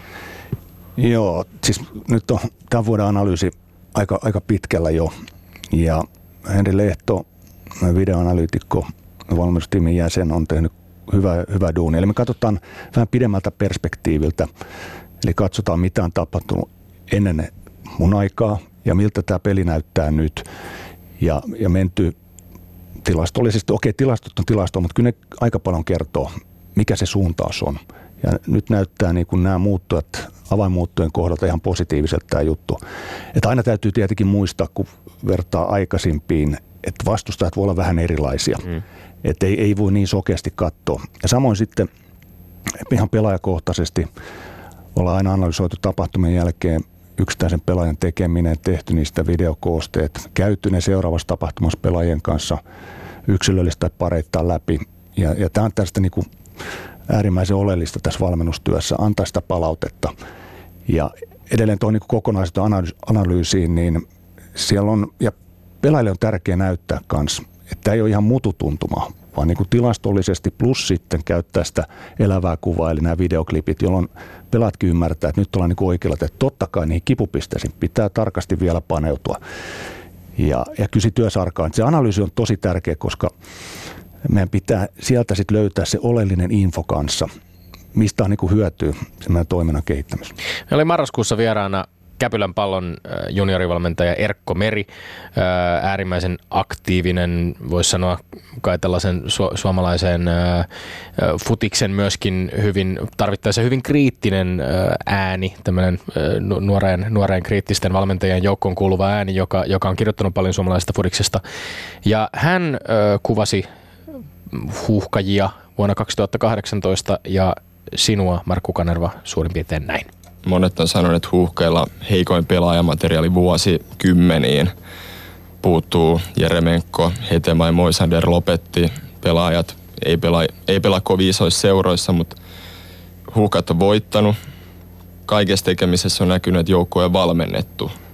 Siellä näkyy, näkyy, että harjoituskentällä on painotettu asioita, jotka halutaan tehdä hyvin, ja ne asiat on peleissä toiminut. Mun päällimmäinen ajatus tästä koko syksystä on se, että on ollut tietynlainen oodi valmentajuudelle.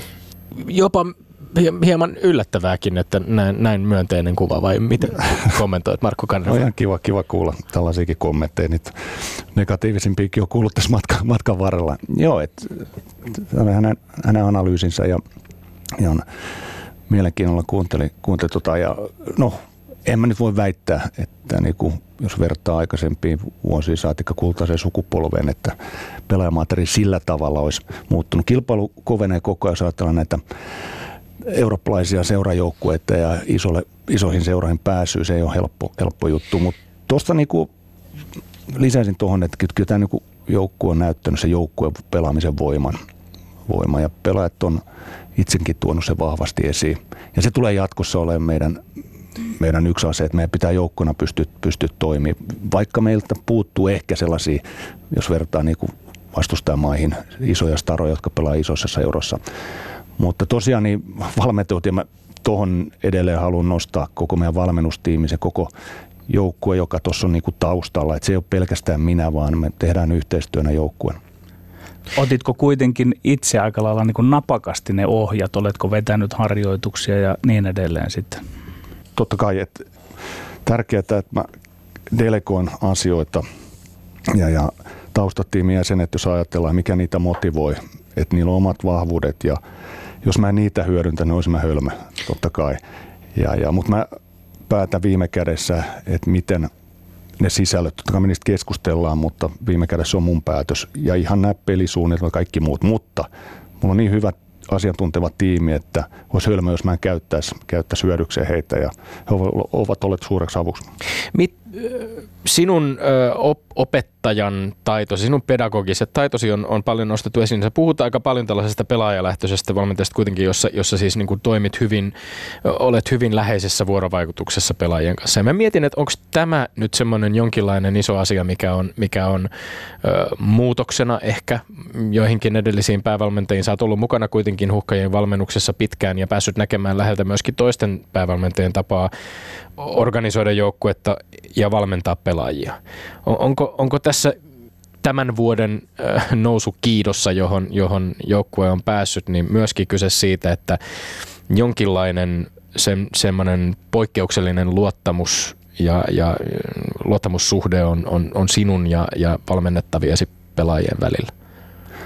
No ensinnäkin täytyy sanoa, että äh, on erilaisia tyylejä ja on, on urheilijakeskeistä tai sitten valmentajakeskeistä ja niitä pitää, tai taitava valmentaja osaa käyttää joustavasti tilanteeseen sopivi, sopivasti niitä molempia. Se on sellaista tilannetaju, valmentajan kautta sellaista tilannepelaamista ja, ja sun pitää oppia tuntea ensiksi se pelaaja, jotta sä tiedät, että mikä on se oikea tyyli, jolloin saat sen sanoman menee perille ja saat sen aktivoitua sen pelaaja ja toimimaan haluamalla tavalla.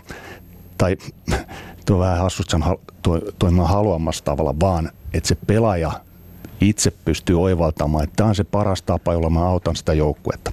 Ja, ja se riippuu aika paljon personastakin. Että jotkut valmentajat sopii ehkä sellainen valmentajakeskeinen ja se sopii sen niin kuin karaktääriin ja jo, joillekin tota, ehkä toisenlainen tyyli. Ja, ja mä oon kokenut tämän jo opettajatyössä ja, ja valmennusuran aikana ja jotkut tutkimuksetkin, aika monetkin tutkii tai tukee sitä käsitystä, että parempaan ja syvempään oppimiseen pääsee tällaisella urheilija- tai pelaaja, pelaajakeskeisellä lähestymistavalla. Tunnistatko itsessä yhtään semmoista valistunutta diktaattoria, että se viittaan tuohon äskeisen freudilaiseen lipsahdukseen, että pelaavat haluamallani tavalla. Ja en, en tarkoita tätä missään nimessä niin kuin negatiivisesti, vaan että sinulla on joku kuva, mihin tähdätään ja olisi aika tyhmää näitä rajallisia resursseja tuhlata sillä, että pelaajat eivät olisi äärimmäisen itseluottamuksen varassa ja taitotaso ei kuitenkaan välttämättä ihan ole semmoinen, mikä vastustajilla. Niin mitä tätä pohdiskella tätä valistuneen diktaattorin ulottuvuutta? Joo, jos, äh, no toi on vähän vieras sana mulle tuo diktaattori juttu, mutta... Sitä pehmentää se valistunut. Niin, valistunut, joo. joo. Et, et kyllähän se, että sitä vastuuta ei voi, voi niinku tota välttää. Et se on selvä valmentaja hommassa, että jos tulee ää, vastoinkäymisiä, ongelmia, niin kyllä syyttävä sormi osoittaa sitä päävalmentajaa. Ja silloin ei voi niin ulkoistaa sitä. Että se täytyy niin ymmärtää ja kantaa se vastuu niistä päätöksistä. Se, että sä käytät omaa taustatiimiä delegoit, niin se, ja, ja ennen kaikkea myös siinä, että ne kyseenalaistaa sua. Ja, ja sen takia mun taustatiimi on ollut erittäin arvokas, että sieltä tulee hyvää sparrausta. Ja silloin se panee mut viimeisen päälle miettimään niitä ratkaisuja. Ja sitten kun mä oon pureskellut tai vatvonut tätä taikinaa tarpeeksi, niin silloin mulla on turvallisen tunne, että hei, kyllä mä oikealla tiellä ja tämän, tämän takana pystyy. Ja sitten totta kai taustatiimi, sen tehtävä on sitten tukea, tukea mua siinä toiminnassa ja niitä päätöksiä, joita tehdään. Itse mainitsit ja Erkko Merikin mainitsi tuossa avainpelaajien lopettamisia. Tästä, jos ajattelee sitä, että mihin tämä vuosi olisi voinut mennä, niin jollain tavalla lähtökohtana se, että kun puhutaan usein huuhkajien kapeasta materiaalista lähtökohtaisesti. Ja sitten me tullaan tilanteeseen, jossa, jossa tällaisia pelaajia kuin Moisander, Hetemai, Ring jää maajoukkueesta aika yllättäenkin aika nuorella iällä pois, päättävät maajoukkueuransa. Joel Pohjanpalo, yksi kovimmista hyökkäjistä, me ollut pitkään sivussa loukkaantumisen takia.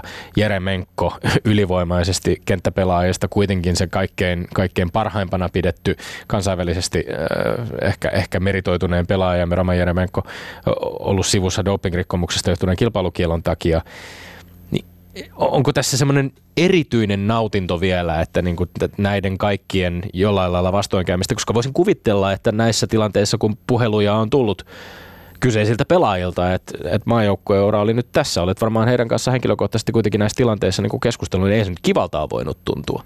Joo, ei, ei, ei, ei tietenkään, mutta ymmärrän täysin, täysin pelaajien perustelut, että minkä takia he lopetti uransa. Ja siellä on aika monta muuttujaa en lähde nyt erittelemään niitä syitä, syitä että tavallaan aluksi tuntui, että oho, ja mihin tässä nyt mennään. Mutta toisaalta siinä oli jo, me oltiin totuttu jo vuonna 2017 pelaa moni peli ilman näitä pelaajia. Että oli tietty näppituntuma ja ajatus, että ketkä näitä pystyisi niinku korvaamaan. Ja sitten on ollut hieno nähdä, että nämä, nämä nuoret pelaajat on ottanut vasta, ajattelen Pyry Soiri noussut vahvasti mukaan.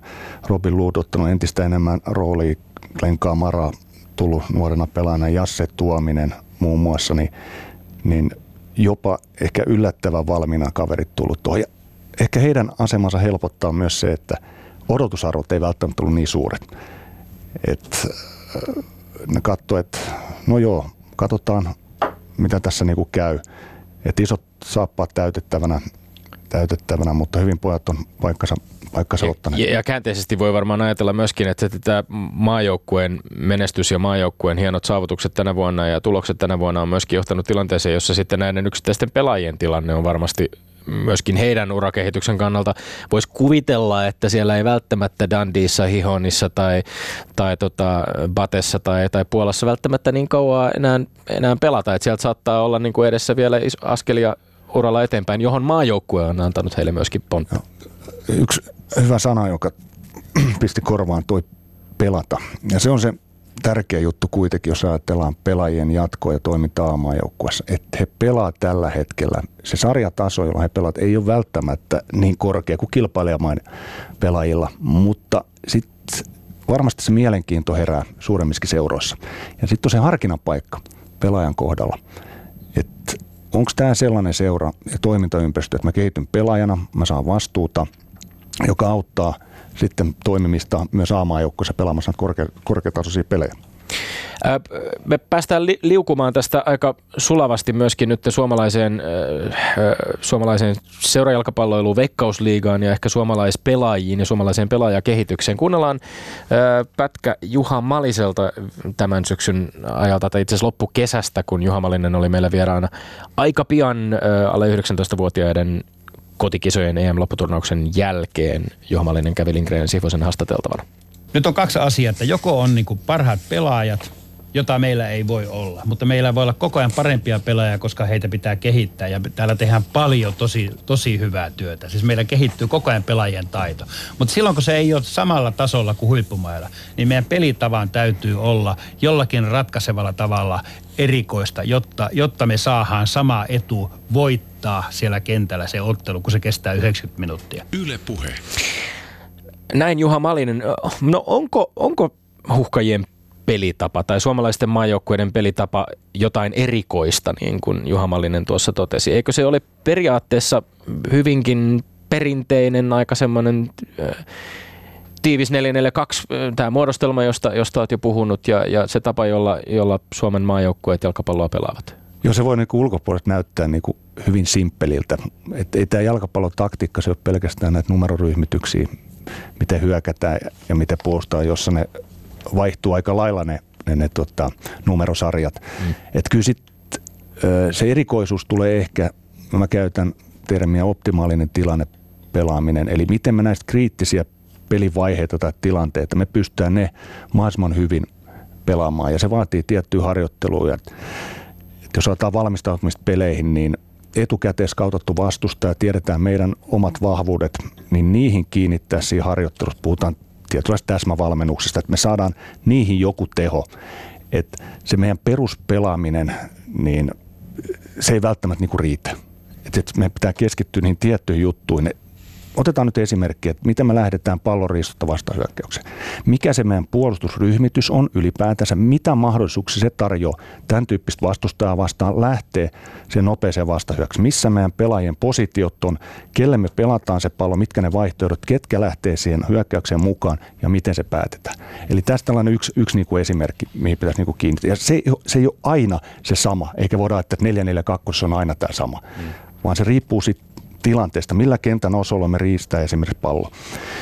Että et kyllä tuo, mitä Juha, Juha tuossa sanoi, niin sinänsä paljon, paljon samaa mieltä, että kyllä meidän pitää niin kuin miettiä hyvin tarkoin se meidän joukkuetaktiikka, se pelisuunnitelma, jolla me voidaan, voidaan pärjätä. Eli se että Suomi, Suomi puolustaa esimerkiksi äärimmäisen tiiviisti, pakka pysyy kasassa ja, me, ja Suomea vastaan on, on vaikea tehdä maaleja ei tarkoita sitä, mikä, mikä usein on ehkä toistunut tällaisessa hyvin puolustusvoittoisessa peli, pelitaktiikassa puhuttaessa, että, että, että se on jollain tavalla inhorealistista tai nihilististä, vaan että silloin kun puolustetaan, pyritään kuitenkin saamaan pelivälinen haltuun ja mitä tapahtuu sen jälkeen. Otetaan esimerkki maailmanmestari Ranska. Jos ajatellaan niin kuin pallohallinta on yksi mittari, millä mitataan ehkä sitä, että ää, puolustaako joukkue enemmän kuin hyökkää. Ja se on ihan tietyllä tavalla Deschampikin valinta ollut. Että hän tietää, että hän on tällaisia pelaajia ne on erittäin hyviä tuota, positiivisessa tilanteenvaihtoissa näissä vastahyökkäyksissä, niin siinä on selvä ajatus, että miten me houkutellaan vastustaa vähän ylemmäs, jolloin näille nopeille juoksukoneille tulee tila. Ranska ei, ei ollut pallohallinnassa, siis oli, oli alle, alle 50 prosenttia hallitsi kuitenkin palloa. Mutta sitten tietyillä muuttuilla, ratkaisevilla muuttuilla, tehokkuus esimerkiksi oli kärjessä. Ja se, että hekin puolusti, maailmanmiestä ne puolusti hyvin. Jos katsoo, kuinka vähän ne päästi maaleja ylipäätänsä. Se oli lähtökohta. Ja ei, ei varmaan niin kuin mikään joukkueella ole sellainen, että sä voit niin kuin vetää hurumheitä vaan ja toivoa, että sä teet enemmän maaleja. Kyllä se kaikki lähtee sitten hyvästä puolustamisesta, joka antaa edellytykset hyökkäämiselle. Nopeasta laitotykestä Suomen aamajoukkueella on ehdottomasti tuntunut onnistuvan myöskin viime aikoina roolitus ja, ja se, että meillä on, on, on oikeis, oikean tyyppisiä ja, ja onnistumisia saaneita pelaajia, jotka ovat oikeissa rooleissa. He ovat löytäneet sen oman paikkansa siinä sinun joukkueessasi. Miten näet, mikä on se, niin kuin, jos nyt saisit valita, että minkä tyyppisiä pelaajia Markku Kanervan maajoukkueeseen olisi mukava saada muutaman lisää? Missä meillä kaikkein suurimmat puutteet on Suomen miesten maajoukkueessa tällä hetkellä? No kyllä mä mielellään joku Mbaben sieltä ottaisi Ranskasta esimerkiksi. Joku Griezmannkin mahtuisi ihan mukavasti, yksi Ronaldo sinne. Ja, no joo, ei, ei tosissaan, täytyy olla niinku realisti. Kansainvälinen jalkapallo tai jalkapallo ylipäätänsä tulee, peli tulee kehittymään. Sitten tulee entistä nopeampaa. Ja tar- tarvitaan niin kuin nopea älyisiä, nopea jalkaisia pelaajia ja pelitaidollisesti nopeita, nopeita pelaajia puutteita varmaan löytyy eri, eri puolilla. Eikä se nyt sinänsä mikään salaisuus ole, että jos katsoo ää, poikamaajoukkueita, nuorten maajoukkueita, niin laita pelaajia, laita puolustat esimerkiksi on sellaisia, joita, joita nyt tässä kaipaa. kaipaa. Joka pelipaikalle totta kai kilpailu. Aika hyvä tilanne. Meillä on ehkä toppariosastolla keskimmäiset keskikenttäpelaajat, mutta tota, en mä siis sinänsä niin masentunut tai niin huolissaan ollut, että mä uskon, että tälläkin, tälläkin ryhmällä pärjää. Mutta toivoisi niin saattaa niin pelaajan kehityspuolta ja ennen kaikkea sitä junnuvalmennusta, että perinteisesti laittaa ne parhaimmat pelaajat pelasiin keskisektorille ja kuitenkin osataan nykyjalkapalloa. Ennen oli tällainen sanonta, että joukkueen huono pelaa vasemmaksi pakiksi. Nyt ne pakit on niitä avainpelaajia jalkapallossa niillä on niin kuin hirveän iso rooli hyökkäys- ja puolustuspelaamisessa. Niin toivoisin, että siellä niin kuin löytyisi sit näkemystä ja uskallusta laittaa näitä pelaajia myös sinne laidalle, jotta me saadaan tulevaisuudessa hyvin laitapelaajia. Juha Mallisen todistuksesta voidaan varmaan olla siltä osin myös samaa mieltä, että ei, ei voida ajatella, että ehkä Suomella koskaan on ne ihan parhaat pelaajat käytössä. Ja tästä saadaan jonkunlainen silta pohtia sitä, että miten näet tällä hetkellä veikkausliikan. Onko se riittävän kova sarja kehittämään pelaajia? Yksi osa sitä on tietysti HJK ylivoima liittyy siihen aika merkittävästi, mutta nyt kun sinulla on, on tämä oma etäisyytesi katsoa myös sitä veikkausliikaa, niin miten sitä sarjaa kommentoit? Veikkausliiga on hyvä kasvattaa sarja. Täytyy miettiä sitten minkä ikäisille. Että jos aletaan niin aamajoukko pelaajia, niin ei, ei ehkä ihan, ihan riitä. Kaksi ykkösten pelaajia, varmaan osittain 19-vuotiaana kyllä. Ja se on ollut kiva nähdä, että tietyt joukkueet voimakkaasti käyttää niitä nuoria pelaajia. Toivoisin totta kai suomalaisen jalkapallon kannalta, että vielä enemmän. Ja ymmärrän myös sen tietyn dilemman, että ajatellaan hintalaatusuhdetta ja ja niitä tavoitteita, joita seuraa asettaa, niin siinä on valmentaja kanssa niin kuin puun ja kuoren välissä, että kuinka paljon uskaltaa niitä nuoria pelaajia laittaa, saatikka menestyspaineet tuonne, että ottaa ulkomaalaisen ehkä kokeneemman tasokkaan pelaajan. Se ei ole ihan helppo asia, mutta mun toive totta kai on, on se, että mahdollisimman paljon annetaan nuorille pelaajille vastuuta. Sitten se iso kysymys on, että missä vaiheessa, otan se seuraava steppi.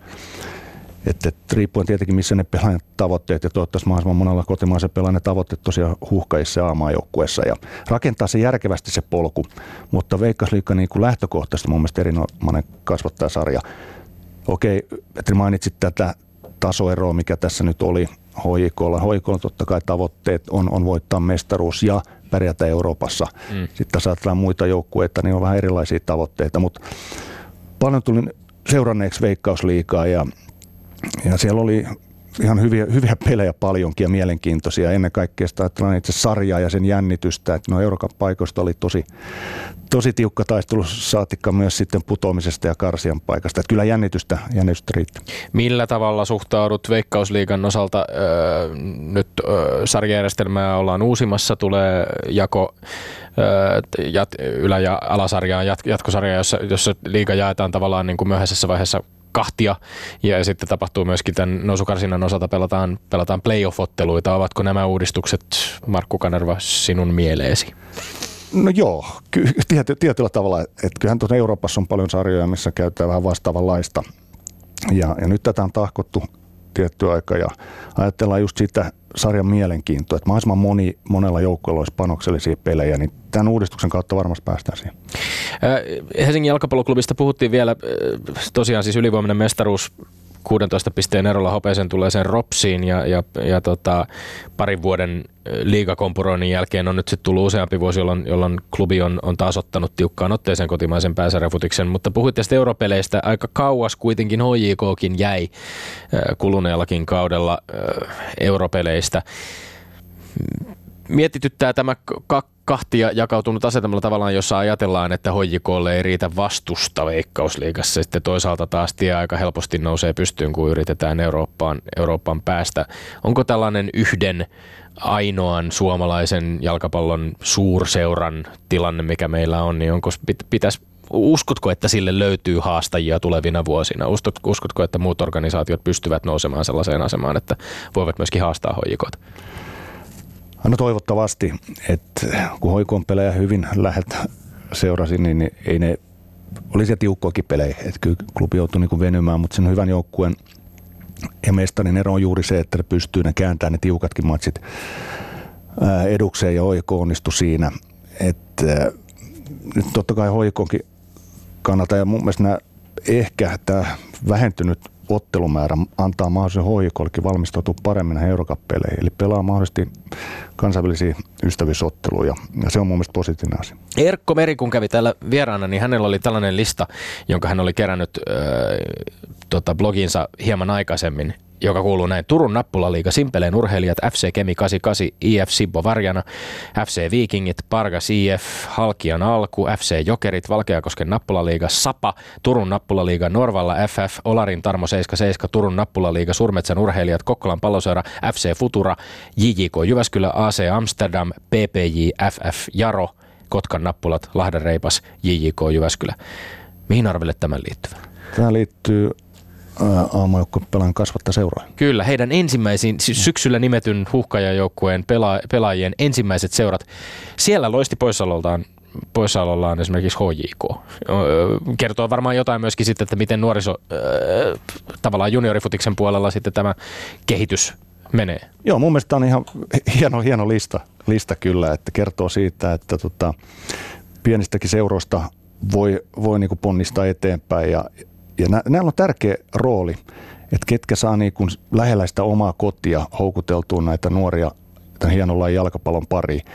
Ja sitten tietenkin jossain vaiheessa, kun resurssit alkaa loppua siltä seuralta ja, ja pelaajan motivaatiotaso nousee, niin pitää hakea, hakeutua pitää ja pitää, mutta on ehkä hyvä hakeutua sitten toiseen ympäristöön. Ja tämä on niin kuin mielenkiintoista ajatella, nämä on tärkeitä juttuja, mutta sitten se, ajatellaan pelaajan polkuja ja kehitystä, niin on hyvä myös määritellä, mikä seura on todellakin kehittänyt siitä sen ison pelaajan. että se voi vaihtua siinä alkuvaiheessa aika tiuhaakin se seura, mutta se että kuka on tosiaan tehnyt, tehnyt sen laadukkaan pelaajan, niin se on hyvä myös nostaa mun mielestä esille, eikä pelkästään olla se ensimmäinen seurasi.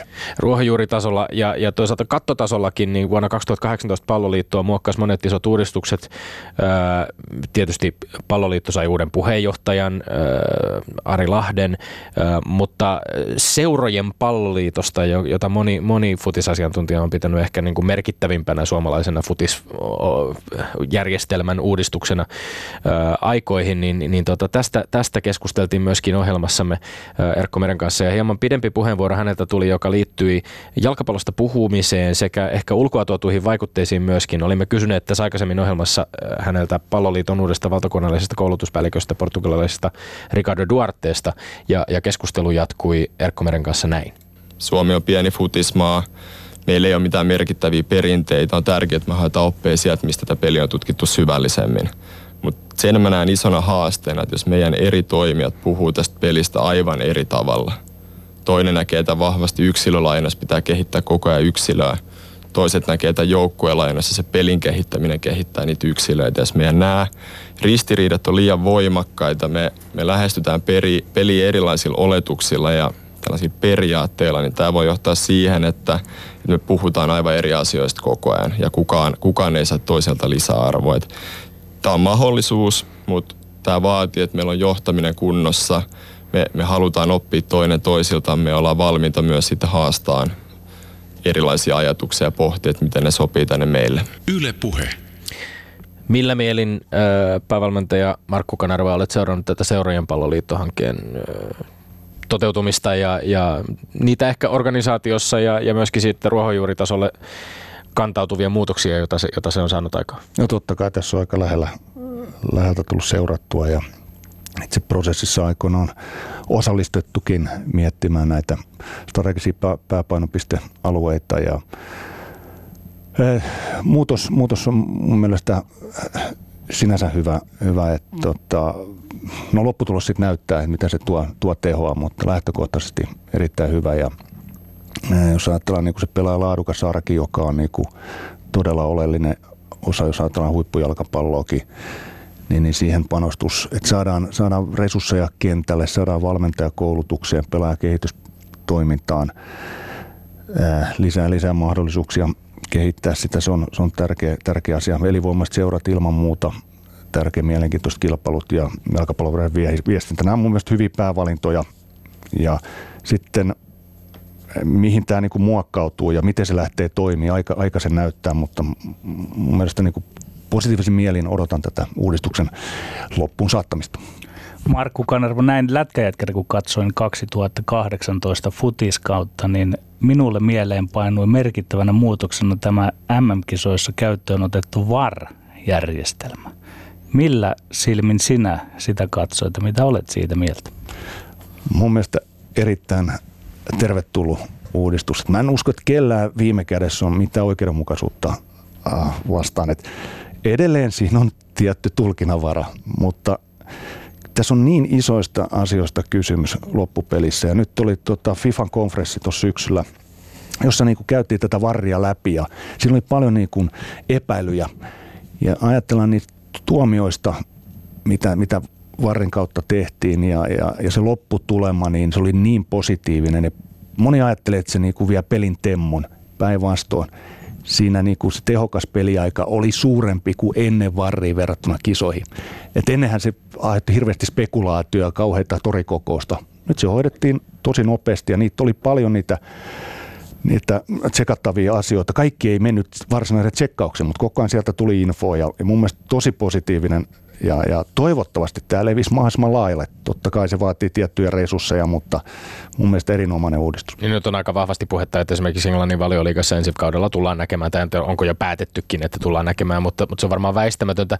Kiinnostavaa on se, että kun tästä on puhuttu, niin on usein juuri nostettu esiin se semmoinen, että katoaako jonkinlainen inhimillisen erehdyksen elementti tai tulkinnan vara näistä tilanteista, mutta jos ajatellaan vaikkapa M-finaalia, jossa Perisicin käsivirhettä tut- katsottiin videolta uskomattoman pitkään, mä luulen, että kuka tahansa, joka sitä tilannetta yritti tulkita ja miettiä, että onko tämä nyt sitten tahallinen käsivirhe tai onko se sellainen, joka, josta pitäisi tuomita pilkku vai ei, eihän siihen mitään oikeaa vastausta lopulta edes ollut varmaan. Niin, niin eli e- edelleen tämä se on tulkinta.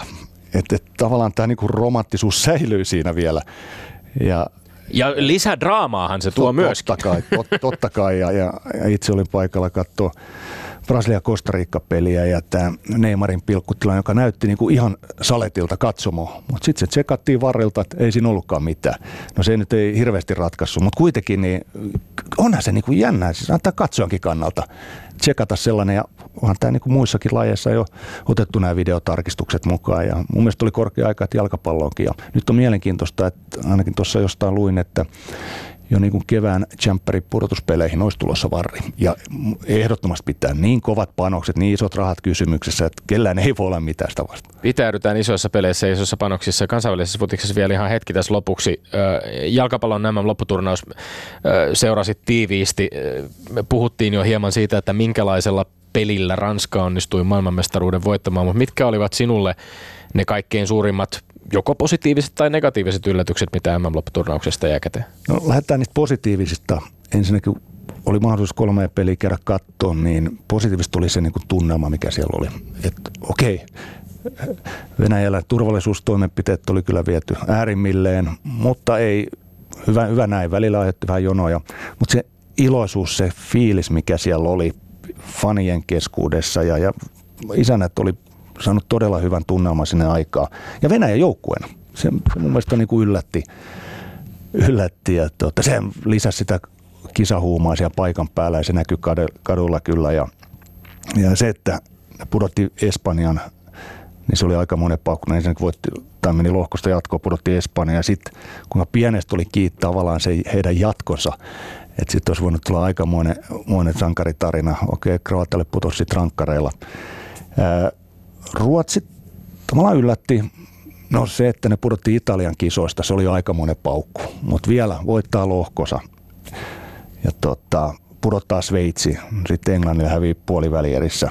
Et Ruotsi todella positiiviset kisat ja, ja totta kai näin niin kuin saattaa länsinaapuriotteita muutenkin aika tarkkaan katsoa ja sieltä pystyy paljon ottamaan sellaisia ehkä eväitä myös meillekin. No Belgia, sillä oli odotukset, nyt ne pysty lunastamaan niitä. Englanti vähän sama juttu. Kroatia ehkä, mä en tiedä kuinka moni loppupelissä usko, että Kroatia olisi finaaliin asti mennyt. Että nämä ehkä yllätyksiä. Pettymyksiä, jos ajatellaan niin ilman muuta Saksa, että se oli nyt aika, aika monen mahalasku, heillä jää lohko viimeiseksi. No Brassi-fanina mä petyin siihen, että Brassit ei sen finaaliin mennyt.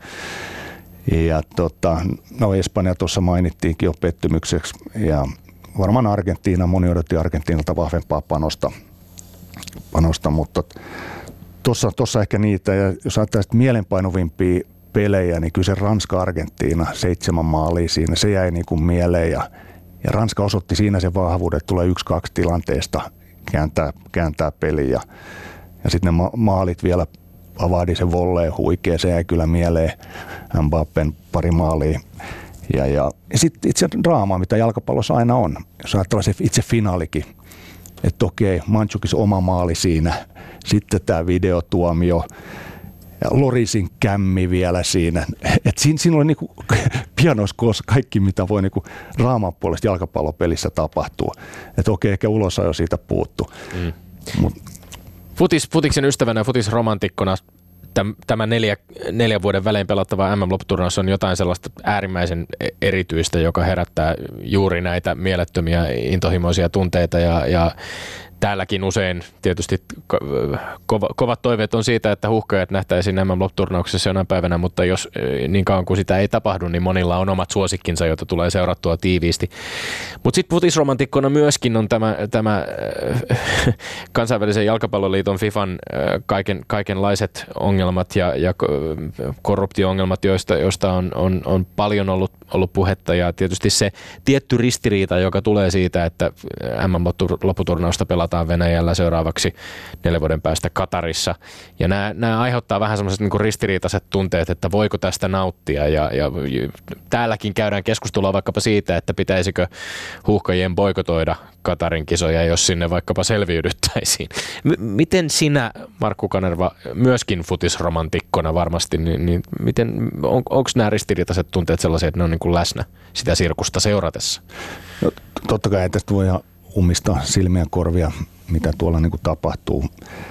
Ja, ja, mutta mut lähinnä tässä toimenkuvassa niin fokus pitäisi olla vaan siinä, siinä hommassa, mikä mulle on annettu. Eli, eli johtaa, johtaa joukkueen näihin kisoihin ja keskittyä siihen, että toivottavasti näihin epäkohtiin, mitä tapahtuu näissä eri maissa, niin kuin aktiivisesti vaikutetaan.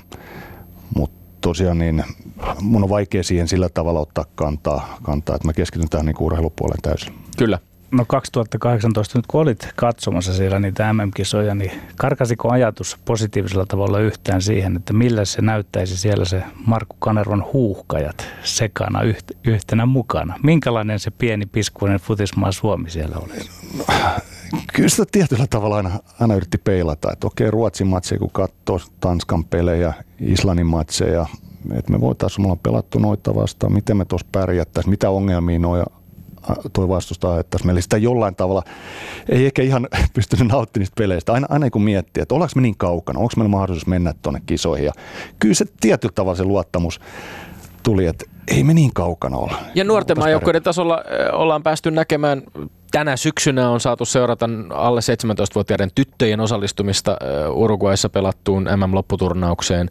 On kuitenkin kokemuksia siitä, että Suomi, pieni ja piskuinen Suomi on, on siellä haastamassa niitä muita futismaita. Joo, aivan fantastinen suoritus Markus Alaranalta ja joukkueelta. Että, että ensinnäkin mennä EM-kisoihin, siellä lunastaa sitten paikka MM-kisoihin ja todella arvokas kokemus näille tytöille. Ajatellaan jatkoa. Ne on ollut EM-kisoissa, ne on ollut MM-kisoissa, niin on ihan erilainen juttu sitten aikuisten tasolla lähteä taas näihin turneisiin.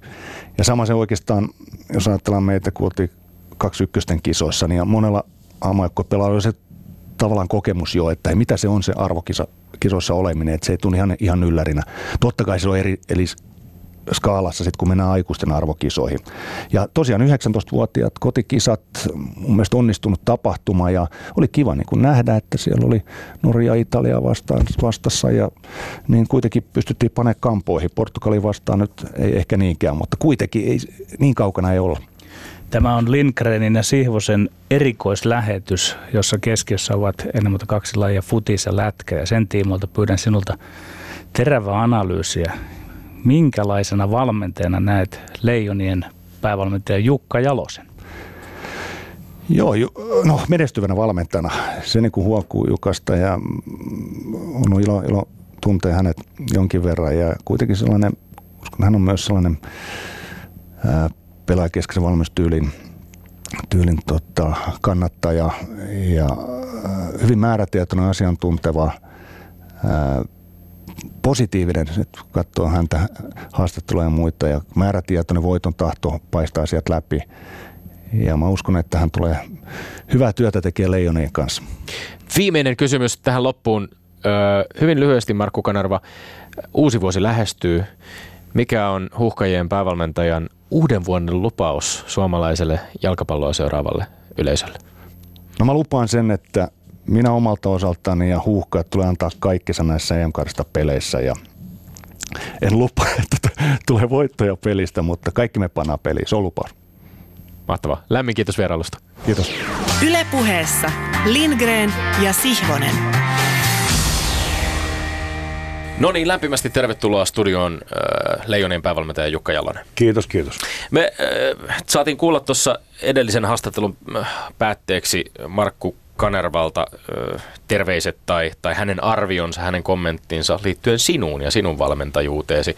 Nyt me pyytäisimme vastakkaispalveluksena kommentoimaan hieman Markku Rive Kanervaa. Millainen valmentaja on huuhkajien päävalmentaja?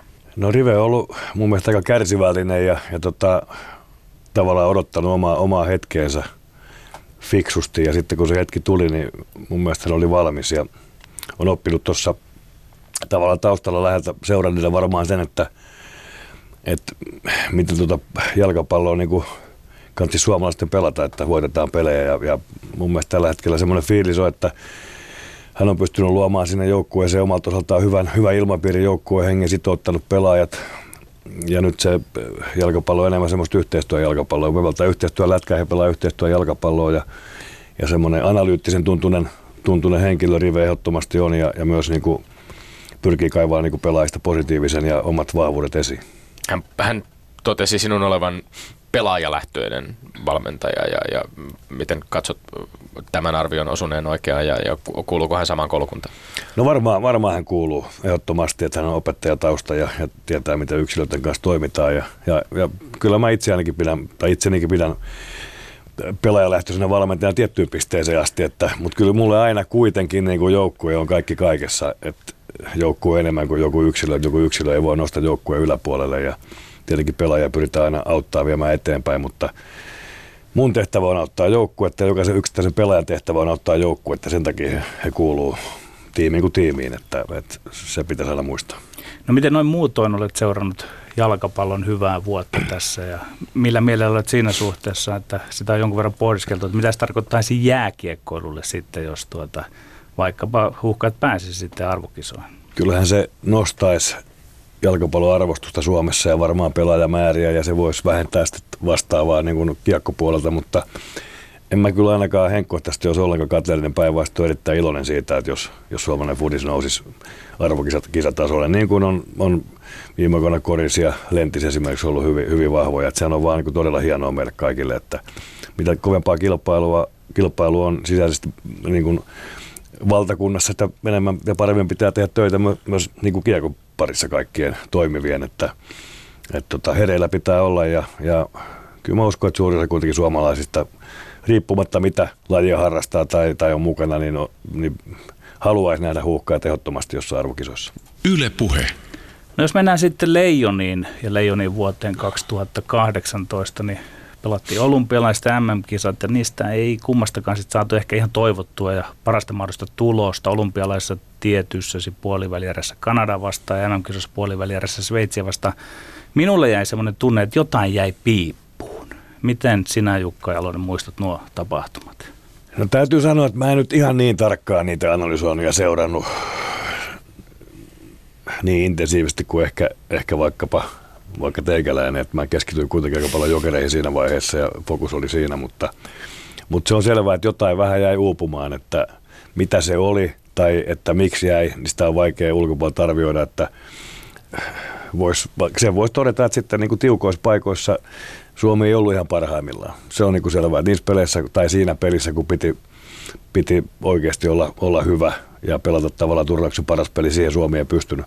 Parhaimmillaan erittäin hyvää lätkää pelasivat kyllä kevätpuolella, että siitä ei ole kahta sanaa, mutta, mutta mikä sitten oli syynä, että ei, ei saatu ulos mitattua sitä osaamista, mikä ryhmässä varmastikin oli, niin kriittisellä hetkellä, niin, niin, niin siinä varmaan pähkäilemisen aihetta myös Marjamäelle ja heidän niin kuin, tiimillensä, että, mutta en mä itse sitä osaa kyllä arvioida. Se otanta on aika pieni ja armoton myöskin, mitä tulee arvokisoihin. Ja sitten varsinkin kun mennään arvokisojen pudotuspeleihin, olet itsekin kommentoinut tänä syksynä edeltäjäsi Lauri Marjamäen Sakseen saamaan, saamaan kritiikkiä ja kohtelua ja todennut myöskin, että se on tuntunut jopa vähän niin kuin julmalta ja epäreilulta, minkälaista, minkälaisia kommentteja hän on saanut kuultavaksi. Onko meillä liian herkästi taipumus jotenkin urheilumediassa, mutta myöskin ehkä tavallaan urhe- lätkää seuraavan kansan keskuudessa vähän niin kuin ajatella, että jos parissa vuodessa muutama arvokisaturnaus menee vähän heikommin, niin, niin se on sitten valmentaja on aivan epäonnistunut.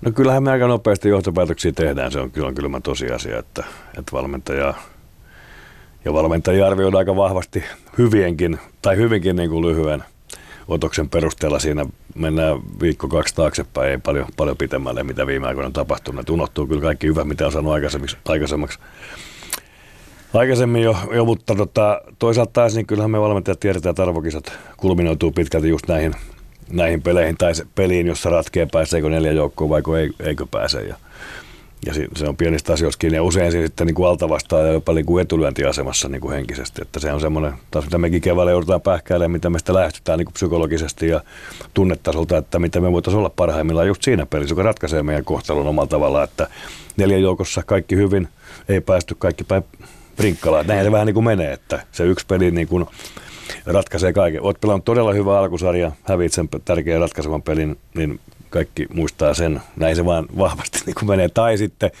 menee ihan rimaa hipoa ja kikkailet sinne itse kahdeksan joukkoja ja pääset siitä jatkoon, niin olipas, olipas hyvin pelattu tornamentti. Ja tämmöisiä esimerkkejä on jonkun verran, että Suomi oli hopealla missä nyt olikaan lähi, lähimenneisyydessä, kun pääsi, oli periä jollain itsestä kiinni, pääseekö edes kahdeksan joukkoa. Että, että joku Latvia sitten hävisi jollekin muistaakseni jossain pelissä ja Suomi pääsi kahdeksan joukkoa yhtäkkiä oli, oli finaalissa. Että, mutta enemmän pitää coachinakin keskittyä sen tekemiseen ja, ja ilmapiiriin ja tiettyihin asioihin, mihin voi vaikuttaa. Tulokseen ei voi niin kuin täysin vaikuttaa, eikä sitä, siihen, siellä on aina vastusta ja monta muuttuvaa tekijää. Ja Yksi, Näin se menee. yksi pieni jatkokysymys vielä tähän Marjamäen saamaan kritiikkiin. Minkälaisissa asioissa sun mielestä nimenomaan tähän Mar- Marjamäen arvostelussa niin kuin mentiin liiallisuuksiin tai mentiin jotenkin No mä koin ainakin, ehkä mä oon valmentaja, niin ehkä sen kokee sitten voimakkaammin vielä niin kuin tavallaan kun kollegaa vähän niin kuin lyödään ja painetaan, niin tuntuu, että se meni niin kuin silleen henkilökohtaisuuksiin, että jos nyt ylipäätään Suomessa on voittanut mestaruuksia ja valmentaa amaajoukkuetta, niin silloin kyllä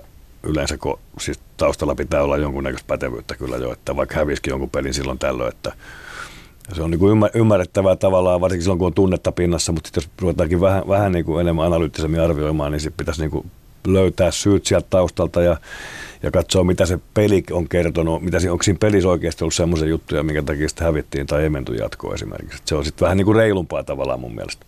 Pohditaan seuraavaksi hieman kotoista liikaa. Se on nyt näyttäytynyt tämmöisenä nuorten pelaajien sarjana. Voidaanko siitä päätellä, niin kuin jotkut tekevät, että se taso oli jotenkin laskenut, vai onko se harhaa? Miten, miten sinä näet tällä hetkellä kotoisen liikaa? On aina vaikea niin kuin vertailla nykyliikaa aikaisempiin tai muihin liikoihin. Se ei ole, mitenkään, ei ole helppoa, mutta, mutta se mitä mä katselen liikapelejä noin keskimäärin, niin siellä on kyllä, totta kai siellä on erilaatuisia pelejä, mutta parhaat pelit on todella laadukkaita pelejä ja siellä pyritään pelaamaan mun mielestä – semmoista jääkiekkoa, mitä nykypäivänä kannattaisi yrittääkin pelata ja, ja harjoitella. Että, ja sitten esimerkki siitä, että täytyy se laadun kohtuullisen korkea olla, että meilläkin on ollut aamajoukkueessa nyt molemmissa tapahtumissa kahdeksan ensikertalaista ja tietenkin pääosiahan tulee tietenkin niin kuin liikasta. 16 kaveria ja näistä ensikertalaista niin kuin kukaan ei ole niin kuin flopannut. Että kaikki on pelannut ihan hyvin EHT-tasolla ja mun mielestä se on niin kuin merkki siitä, että sieltä tehdään hyvää työtä liikatasolla ja ja sieltä kasvaa hyviä pelaajia. Osa on nuoria, osa on vähän jo kokeneempiakin, että he nousee nyt niin kuin, onko itse herännyt vai onko peli sitten niin kuin pelaaminen harjoittelu nostanut heidän niin kuin tekemistään ja suoritustaan niin korkeammalle tasolle, en mä siihen osaa sanoa, mutta, mutta kyllä kun liikaseuraus on käynyt vierailemassa, katselemassa treenejä, treenejä tutustumassa vähän joukkueisiin, pelaajia ja valmentajia, niin kyllä siellä laadukasta työtä tehdään, vaikka totta kai parantamisen vara on aina, se on ihan selvä ja jonkunnäköistä haitaria sieltä löytyy, mutta mutta tota, ne joukkueet, jotka pelaa voittavaa jääkiekkoa illasta toiseen, niin ne myös siinä arjessa on niin kuin vähän ehkä edellä muita. Tästä tuli jo mainittu EHT-turnauksiin. Jukka Jalonen, kun sä kävit viimeksi vieraanamme tammikuussa 2016, niin taskussa oli silloin tuoreena saavutuksena jääkiekon alle 20-vuotiaiden maailmanmestaruus Nuoteleijonien päävalmentajana ja, ja, ja, edessä oli Pesti Helsingin, Jokeri, Helsingin Jokerien päävalmentajana KHL-liigassa. Nyt oot jälleen palannut Leijoniin, jonka päävalmentajaksi sinut pestattiin uudemman kerran. Edellinen viiden vuoden stintti päättyi 2013. Nyt on takana kaksi EHT-turnausta Leijonien kanssa. Onko tämä Leijoniin penkin äh, taakse palaaminen, onko se tuntunut tutulta ja turvalliselta vai tuntuuko se uudenlaiselta tilanteelta? Kyllä se tutulta tuntuu, mutta ehkä turvallinen on vähän väärä sana, koska tässä kuitenkin omat paineet on koko ajan ja pitää yrittää vielä peliä eteenpäin ja kehittää, kehittää joukkuetta ja löytää oikeat pelaajat ja tehdä yhteistyötä aika monen eri tahon kanssa, että kyllä tässä omat haasteensa on, mutta on kyllä viihtynyt, sen, sen voi sanoa, että kaksi vuotta jokereissa oli hienoa, hienoa seurajoukkueen valmentamisaikaa. Nyt on vähän erityyppistä. Enemmän on enemmän omaa aikaa ja enemmän voi säätää omia aikatauluja, mutta sitten taas kun sitten mennään aika lyhyellä vartusajalla ja lyhyillä valmistautumisajoilla ensimmäisiin peleihin heti EHT ja, ja sitten että miten ne pelit menee, miten turnaukset menee, niin sieltä saa aika julman tylyn palautteet, miten on onnistuttu. Ja me on kyllä saatu mun mielestä hyvä, hyvä startti niin kuin johtoryhmän tasolla ja joukkuetasolla ja pelaajien tasolla. Että Lentokilometrejä niin, on varmaan aika joo, paljon joo. vähemmän. Et siis var, arjen tasolla on varmaan niin kuin muut, muutos on aika merkittäväkin. No se on selvää, että se on hyvin, hyvinkin erityyppistä, että, että seurajoukkueessa on sitten, on sitten KHL tai, tai SM Liigakin, niin, niin kyllä siinä päivittäin ollaan kiinni se oman joukkueen parissa ja totta kai sitten KHL lentämistä on, on paljon enemmän, mutta toisaalta taas se, se ei ole aina huono asiakaan, että ollaan joukkueen enemmän yhdessä ja, ja ne välipäivät tuolla pelireissulla on usein aika, aika palauttavia ja rauhallisia ja, ja pelaajat saa levätä hyvin ja johtoryhmä saa levätä, että ei, ei se ihan aina niin kovaa kuin mitä ehkä sitten joku kuvittelee. No menossa olevan 2018 vuoden aikana toimit myös Jokereissa päävalmentajana siellä ja keväällä pääsitte suhteellisen pitkälle sinne konferenssin välierään, missä kuitenkin CSKA vei voitto 4-2 sitten ja pääsi jatkoon. Te ette päässyt. Tuntuuko, että olisi ollut sauma enempää vai onko tuo suurin piirtein se jokereiden taso tällä hetkellä, mihin on realistista päästä? No pari kertaa nyt Cheskan kanssa yritettiin ja, ja eteenpäin mentiin niin kuin toisella kerralla. Ihan ei vielä riittänyt. No miksi ei riittänyt? Kuudes peli kotona oli semmoinen peli, niin kuin, jos katsoo peli uudestaan, niin me olisi ihan voitu voittaa se peli. Mutta esimerkiksi näissä tiukoissa peleissä tarvitaan todella hyvää erikoista pelaamista, YVAV, maalivahtipeli, joka me oli vitospelissä sitten taas Moskovassa huikeita luokkaa. Kutosessa ei enää ollut.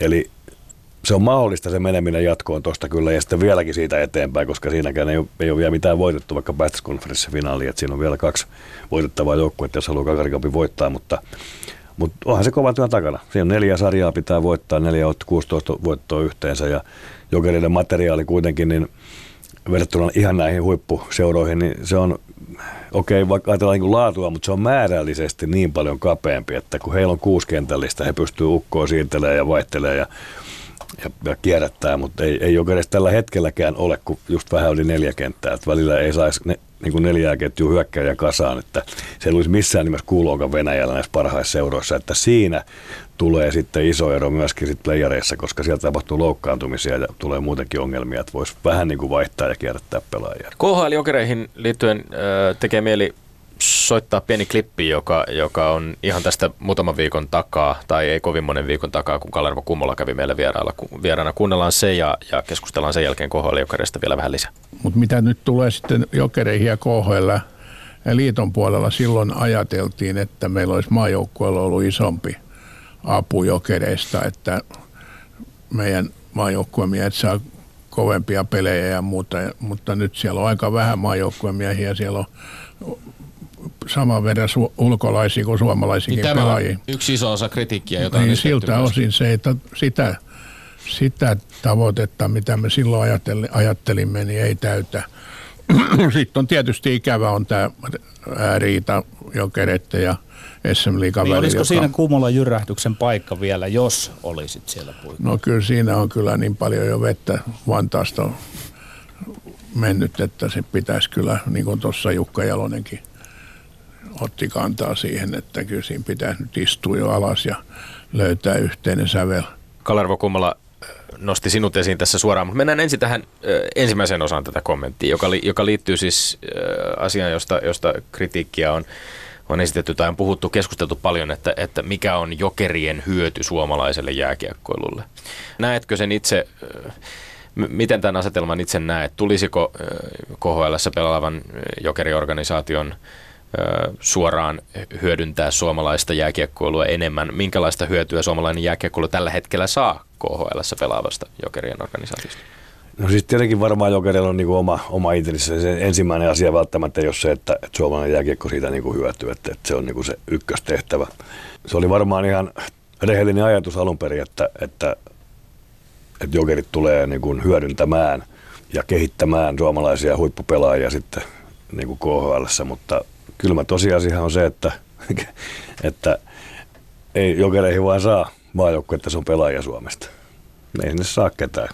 Eihän, rahastahan kaikki on kiinni. Et jos he saa yhtä paljon rahaa jokereissa Helsingissä kuin he saa tuolla Venäjällä, niin totta kai ne pelaa Suomessa. Niin siinä on nämä verotusasiat ja tämmöiset niin no, viimeistään leikkaa. No, no joo, sen. siis en vitti mm. puhua, niin kun ei puhuta mm. samana, samana päivänäkään niistä rahoista, mitä ne saa nettona siellä rahaa ja mitä jokereissa saa, niin se, sehän on se syy siihen. Ja sitten se, että, että osalla sitten liiga, hyvistä liigapelaajista, nuoremmistakin, niin on, on sitten taas, jos tekee pitemmän sopimuksen liikaa, niin siellä on pykälä, että kyllä se ihan mihinkä muualle voit lähteä muualle, jokereihin ei pääse. Että sitä ei voi purkaa sitä, purkaa sitä diiliä. Niin, otas tähän nyt sitten kantaa mm, siitä, Tämä oli toinen. mainitsi. Mm. Siis mä oon sanonut aikaisemminkin, että kyllä se niinku, aika surullista on, on monessa suhteessa, että, että ei, ettei pystytä tekemään niin kuin minkäännäköistä yhteistyötä. Että, että, että, kun kuitenkin, niin Jokerit nyt kuitenkin tulee olemaan tuossa monta vuotta vielä ja, ja tekee sillä omalla markkina-alueellaan tietyt asiat tuossa ja se, että kuinka vahva, mitä se vie sitten liigalta, en mä tiedä. Varmaan Jokerin pitäisi keskittyä se omaan tekemiseen ja, ja liiga, liigan omiin juttuihinsa, mutta yhteistyötä esimerkiksi vaikka nyt niin treenipelien osalta joidenkin pelaaja niin kuin vaihtojen osalta tai pelaajaliikenteen osalta, niin mikä siinä nyt niin ihmeellistä vaikeaa voi olla, että sitä voisi tehdä sille, että, että eihän siinä kyse ole, että jokerit vaan niin hyötyy siitä. Että kyllä sitä hyötyy yhtä liikaseuratkin, että, että se jotenkin sitä ei niin kuin vaan tahdo oikein ymmärtää. Ja niin. on niin kauan aikaa jo, että se pitäisi niin kuin mun mielestä se ylittää se, se kynnys ja mennä, mennä niin kuin eteenpäin. Niin nämä kommentit on tullut vähän tämmöistä niin markkinalähtöistä näkökulmasta kuitenkin, jossa SM puheenjohtaja Heikki Hiltunen on esimerkiksi lausunut, että kun kyse on kahdesta kilpailevasta kiekkosarjasta, eli tavallaan kilpailevat ihmisten huomiosta ainakin, niin jossa, jossa myöskin on sitten taloudellisesti hyvin erilaiset lähtökohdat, että jokereilla se tiedetään, että to, jokerien organisaatiossa jopa 10 miljoonan vuotuiset tappiot kuitataan omistajien toimesta ja sitten taas liigassa on paljon keskustelua herättänyt se, minkälainen taloudellinen tilanne monilla liigaseuroilla on. Niin ehkä tuntuu siltä, että nimenomaan tällä SM Liigan puolella se huoli on, että, että, että jokerit, jokerit hyötyisi, mutta liiga ei niin välttämättäkään. Mutta sä näet tämän vähän toisin. En mä oikein, niin kuin, siis mä mietin tietenkin taas valmentajan perspektiivistä, mm. että mä mietin niin kuin ihan coachina asioita ja mä en ymmärrä sitä, mitä jokerit hyötyisi niin kuin enemmän kuin vaikka liigaseura Mä voisin olla, voisi ottaa jopa niin, että jos liiga, joku liikasaira pääsisi, pela, pääsisi pelaamaan jokereita vastaan, niin se hyötyisi enemmän siitä kuin jokerit.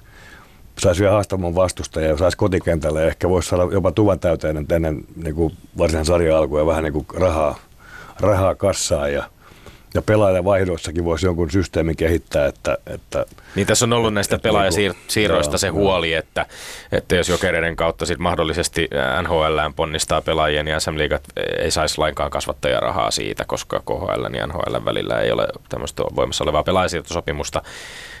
Mutta ehkä menisin niin kuin enemmänkin siihen, että mikä olisi se sinun mielestäsi Jukka Jalonen se konkreettinen askel, joka nyt niin kuin, pitäisikö siinä vaan nyt jotenkin päättävien tahojen saada istuttua saman pöydän ääreen? Kuinka paljon siellä on sitten oikeasti semmoista estettä suuntaan jos toiseen, ei välttämättä niin hirveästi, että eihän se nyt niin älyttömästi hetkauta varmaan jokereitakaan, jos ei pääse pelaamaan treenipelejä Suomen niin kuin liikajoukkueita vastaan, taikka jos ei pelaaja pysty siirtämään sitten niin liikaseuroihin, vaan he pelaa mestiksi tai lähtee jokin muualle.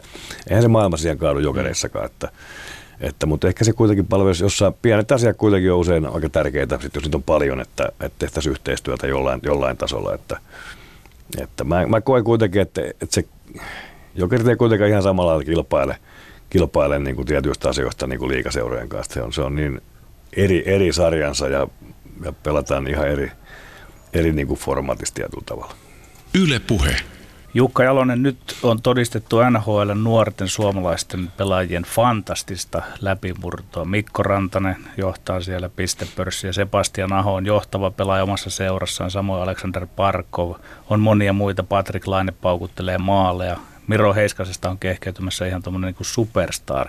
Onko tämä ollut sulle yllätys, että ihan tässä mittakaavassa tämä meidän pelaajamme paraatimarssi tähti? No on se ollut, on se ollut yllätys kyllä, että, ja varsinkin näin nopeasti nämä nuoret huippulahjakkuudet on noussut jo NHLnkin huipulle. Että kyllä se on pakko myöntää, että kun miettii, että tästä on nyt kolme vuotta aika tarkalleen aikaa, kun pelattiin 20 MM-kisoja täällä ja siitä joukkueesta muun muassa Rantanen ja, ja, ja Aho on aika isossa roolissa. Kasperi Kapanen on noussut Kapanen, tällä kaudella kyllä, myöskin. Kyllä, ja kyllä. siellä niin kuin muitakin. Että, mm. Ja sitten vielä nuorempaa kaartia.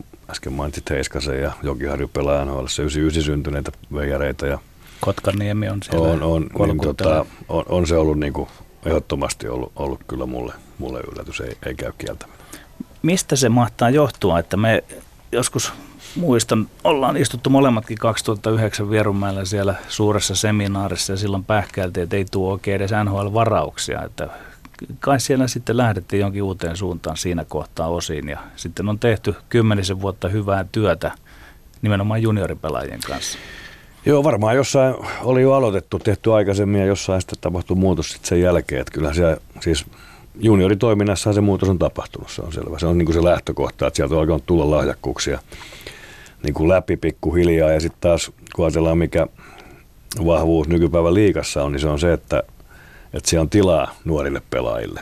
Kyllähän se on yksi tekijä myöskin Suomenkin on nousussa, että, että meidän parhaat nuoret pääsee jo aika aikaisessa vaiheessa pelaa liikaa miesten pelejä. Ja sen on huomannut tässä vuosien saatossa kyllä, että nämä lahjakkaimmat nuoret kaverit, niin kun ne pääsee haastavaan ympäristöön, niin sopeutuu tosi nopeasti ja kehittyy todella nopeasti siellä. Kyllä sinne 25 28 kaverin niin ei tapahdu juuri mitään tai tapahtuu mutta hitaasti. Mutta näistä tapahtuu niin kuin viikkotasolla, kuukausitasolla huikeita kehityksiä, että mitä pahempaan paikkaan ja kovempaan paikkaan laitat, sitä, sitä enemmän ne kehittyy.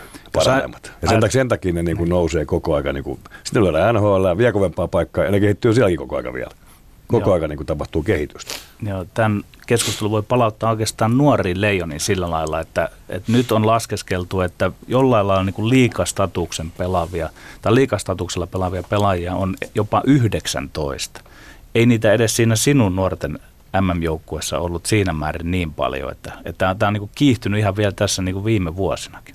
Ja nytkin tuosta 20 joukkueesta tulee varmaan jäämään, jäämään rannalle niin liikapelaajia.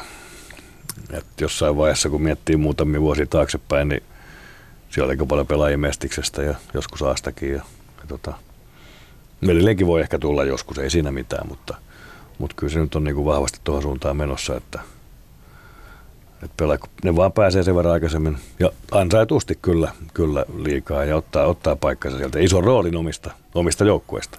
Tuossa tämän vuoden viimeisessä Lindgren ja Siivonen varsinaisessa showssamme lupasin kysyä sinulta, että miten suhtaudut siihen, että ei nyt heitetä Christian Vesalaista millään lailla pussin alle tietenkään, mutta että mikä sinun kantasi on siihen, että, että onko tavallaan nuoret pelaajat velvollisia osallistumaan leijoniin. Ja me ollaan saatu aika monilta nuorilta urheilijoilta vastauksia siihen, siihen suuntaan eri lajien nuorilta urheilijoilta, että he eivät enää koe jotain tämmöistä niin velvollisuuden tunnetta Suomea kohtaan. Miten sinä ajattelet sitten taas valmentajan näkökulmasta tätä asiaa? Joo, mutta enemmän vanhan liiton mies tietenkin, että, että kyllä niin kuin ajatus on se, että, että voisi niin kuin olettaa, että pelaajat haluaa pelata Suomi-paita päälle edustaa Suomea. Ja kyllä mä uskon, että näin asia onkin. Että mä, niin kuin Vesalainenkin varmaan haluaa pelata niin kuin Suomelle edustaa vielä Suomea jossain vaiheessa. Nyt tämä timing ei vaan hänen kohdallaan ollut kohdalla. Että, että ja kyllä tässä eri, on vähän eri asia, mä luulen kuitenkin yksilö- ja joukkuelajien kohdalla. Että, Mm.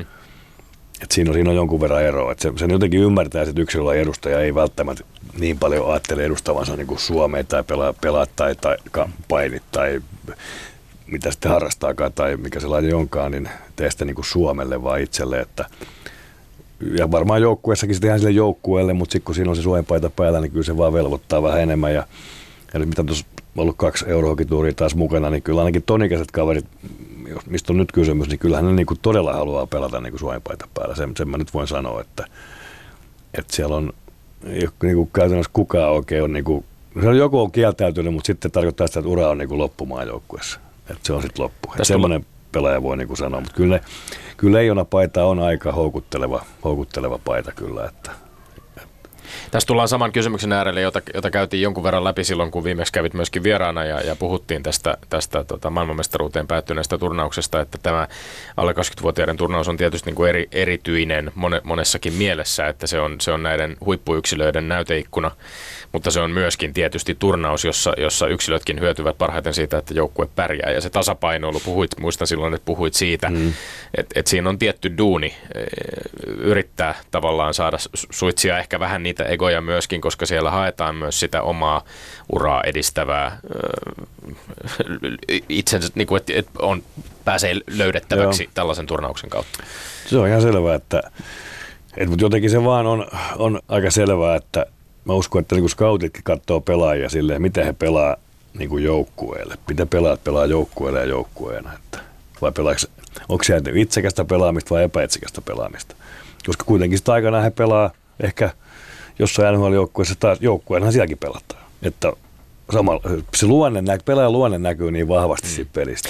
No tässä... Ei sitä pysty niinku peittämään ja kusettaa ketään, että Aivan. onko se itsekäs vai epäitsekäs. Että se vaan tulee silmille sieltä sitten. No silloin kapteenina toiminut Mikko Rantanen oli jo, jo silloin, tietysti oli varattu ja oli, oli pelannut jo äh, Coloradon farmiseurassa, oli, oli tota, aloitti siis Colorado Avalanche riveissä, pelasi kuusi ottelua 2015 syksyllä ja sitten ei, ei tehoja passitus San Antonio Rampageen farmiin, jossa pelasi koko sen kauden ennen tätä, mm. äh, tai, tai niin kuin tämän saman, saman kauden, jonka aikana sitten voititte maailmanmestaruuden ja tämäkin on aika huikea ajatus jollain tavalla, että kaveri, joka on nyt siellä niin kuin aivan absoluuttisella huipulla NHL, niin, niin mennään tästä se kolme vuotta takaisinpäin, niin hänellä oli se ensimmäinen vaikea farmikausi meneillään. Mutta mi- millä tavalla tekee mieli palata edelleen Mikko Rantaseen, jos ajattelet sitä pelaajaa, jota valmensit tässä turnauksessa ja, ja olet varmasti seurannut aika, aika tarkkaan kuitenkin hänen kehitystään siitä, siitä pisteestä tähän pisteeseen, johon ollaan tultu, jossa hän, hän niin kuin kolkuttelee, jos ehjänä pysyy, niin varmasti tota, niin kuin sadan pisteen rajaa suunnilleen. Ja, e, e, millaisia asioita on tapahtunut, että, että, että tämä on ylipäänsä mahdollista? Mikkohan oli silloin jo kolme vuotta sitten jo niin kuin monessa suhteessa perusprofiililta ihan samanlainen pelaaja kuin hän on nyt. Eli kun ajatellaan sitä peliä silloin suhteessa vastustajaan, niin Mikko oli, oli erittäin niin kuin voimakas kamppailla ja loistava, siis loistava syöttää ja, ja epäitsekäs pelaaja ja vahva maaliedustalla. Ja nyt kun on saanut fysiikkaa kuntoa ja kokemusta, itseluottamusta, huippupelikaverit ympärillä, niin se oma, oma tietenkin osaaminen on mennyt eteenpäin ja hän on kuitenkin semmoinen pelaaja, joka josta näkee sen, että hän haluaa pelata joukkueelle. Et sen takia hän oli kapteeni joukkueessa, että ei sen takia, että hän kuului niin vanhempaan ikäryhmään tai jotain, että, vaan että ja sitä pystyy tiukoissa paikoissa olemaan parhaimmillaan. Hän melkein ratkaisi itse asiassa tai sen MM kullan meille, että pari minsainen loppua teki ylivoimalla maalin, maali edestä hienosti ohjaamalla ja se näytti jo, että se on siinä. Nousee aina esiin tiukoissa paikoissa ja samat asiat näkyy koko, koko aika hänen tekemisessä. Vaatimaton kaveri ja ei te, ei te niin numeroi itsestään ja koko ajan niin kuin mä uskon, että menee niin kuin eteenpäin ja eteenpäin. Ja sille oikealla tavalla niin kuin nöyrä. Näin mä, näin mä niin kuin näen sen asian, että huippu, huippukaveri kaikin puolin kentällä kentän ulkopuolella. Voidaanko ajatella, että siinä on oikein niin tämmöisen suomalaisen jääkiekkoilun supervientituote siinä mielessä, että, että se ei olekaan nyt ehkä ihan sitten se Patrick Laine, joka siellä ihan köyllä juhli, vaan meiltä on viety tämmöinen joukkuepelaaja sinne ja hän on nyt tässä niin kuin voisi sanoa tähtikultin ryhdittämässä NHL nyt se niin kuin herran numero yksi pisteiden valo. No joo, näin voisi sanoa, että, että vähän saman profiilin pelaaja on Aho, kun, kun on Rantanenkin, että, että mä itse koen, että, että kaikista parhaat pelaajat on, on semmoisia, että jotka, jotka saa niin kuin ne muut pelaajat näyttää niin kuin todella hyvältä. Ja ne niin kuin nauttii siitä, että muut onnistuu. Et, et, se on niinku se juttu. Ei se, että itse onnistuu, ole se juttu, vaan se, että toiset onnistuu ja me onnistutaan yhdessä. Totta kai nauttii sitä omastakin onnistumista, mutta se ei ole se ensisijainen niinku tavoite, primääritavoite, vaan että se tulee vähän niin kuin siinä toisena. Että, että, ja yleensä kun on tämmöisiä pelaajia joukkueessa, jotka on huippupelaajia ja sitten on epäitsekkäitä ja, ja saa muut pelaan ehkä normaalia paremmalla tasolla vielä, niin, niin semmoinen joukkue sitten usein voittaakin jotain niin ne ihmiset, jotka ovat voittaneet mestaruuksia, sinä kuulut niihin, voi sanoa, että sinulla on kolme mestaruutta, niin mestaruuden voittaneet ihmiset sanovat, että parasta siinä on, kun sen on saanut kokea yhdessä. Ja tästä tulee nyt tietysti, että jos pikkusen kurkataan sinne tulevaisuuteen päin, niin vieläkö Jukka Jalosella on nälkää voittaa mestaruuksia? No ei mä tässä muuten, muuten olisikaan. Kyllä mä siis ehdottomasti, niin kuin, tämä ei ole mikään leipä, leipäpapihomma, että kyllä mä kaikki on niin kuin pelissä, jos näin voi sanoa, ja, ja tavoitteena ehdottomasti nyt maailman mestaruus, ei siinä, ole, ei siinä ole kahta sanaa, että koko ajan niin pähkäillään sitä, miten se, miten se voitaisiin, tai se on siellä jossain unelmana, miten, se, miten sitä kohti edetään niin kuin sitä sarjassa ja päivittäin, että sitten kun se hetki tulee, niin sitten me ollaan valmiita. Tekee kaikki se eteen ja sitten me tavallaan tässä matkalla koko aika toimitaan niin, että me annetaan itselleen mahdollisuus taistella keväällä maailmanmestaruudesta. Se on niinku se juttu, että me ei, niinku, me ei voitaisiin munia se nyt jo tässä jossain vaiheessa. Ja vaikka tehtäisiin mitä sitten keväällä, se ei enää niinku auta. Että kyllä tässä koko ajan pitää tehdä niinku oikeita liikkeitä ja, ja, ja mennä niinku fiksusti eteenpäin. Se on aika erikoinen prosessi. Näin sivusta sitä seura- seura- seuratessa tulee sellainen tunne, että et, et miten tota palapeliä voi mahdollisimman onnistuneesti rakentaa, kun siinä, siinä pitää kerätä tosiaan pelata, pelaajilla, jo, jo, joiden, joiden saatavuudesta ei vielä silloin kevään M-turnauksen aikaan ole vielä minkäänlaista varmuutta. Miten haastavana sä itse sen näet? Onko tämä niin maajoukkue valmentamisen isoin haaste, että joudutaan tavallaan niin kuin operoimaan aseilla, joista ei ihan tiedetä, että mitä niistä lopulta sitten voidaan käyttää? No omalla tavallaan on kyllä jo, että ei siis semmoista yhteistä niin kuin mallia ei oikein, oikein löydy, koska ei, ei, ei, olla, ei olla kimpas käytännössä ollenkaan kauden aikana, siis varsinaisella lopullisella joukkueella. Sitten se joukkue ha, hahmottuu ja valmistuu vasta ihan, ihan viime hetkillä, että, et, mutta kyllähän me aika hyvin pystytään sitten tässä kauden niin kuin kevään mittaan niin kuin jo kalkuloimaan, että ketkä on ehkä tulossa ja ketkä ainakaan ei tuu. Ja sekin on ihan hyvä tietää, ketkä ainakaan ei tuu. Mutta niitähän me ei taas voida ilmoittaa julkisesti, välttämättä se pelaa itse halua. Että esimerkiksi nyt me tiedetään jo, että, että ne pelaajat, joilla ei ole sopimusta ensi kaudeksi, niin on erittäin epätodennäköistä. Joskus tulee, on pelaajat, jotka tulee silti, mutta useimmiten ei tule. Mm.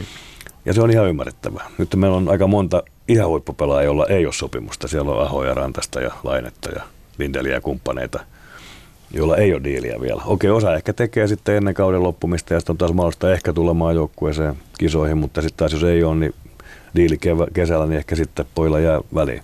Totta kai toivottaisiin, että, tulee, mutta siinä on heillä sitten aika isot riskit ja näin, että, että tämmöisiä liikkuvia osia siinä on, ja, mutta se, ei se, se ei saa vaikuttaa niin taas meidän valmentajien toimintaan yhtään, että vaan että joukkue rakentaa niillä pelaajilla ja niiden varaa, jotka siellä on paikalla. Ja mun mielestä me saadaan siitä huolimatta vaikka muutama huippupelaaja poiskin, niin eri, erinomainen joukkue jälkeelle. Että. Kun tästä nuoresta sukupolvesta puhutaan, on nostettu esiin myöskin, nyt jos ajatellaan vähän kauemmas kun, kun tulevan kevään MM-kisoja, ajatellaan esimerkiksi Pekingin talviolympialaisia 2022, että onko olemassa se vaara, että jos, jos jatkossakin on niin, että NHL-pelaajat eivät olympialaisiin tule, niin että Suomelta jäisi tämä kaikkien aikojen joukkue koskaan toteutunut. Voisi olla, että me ei ehkä välttämättä näitä kaikkia, kaikkia meidän huippuja päästä edes näkemään yhteisessä leijonamaan joukkueessa jäällä. Koska mikä se on aika surullista, että, että no ensimmäinen tavallaan infohan tulee varmaan nyt jos tammikuun aikana, jos mä oikein on ymmärtänyt, niin tammikuun aikana NHL pelaajayhdistyksen pitäisi vastata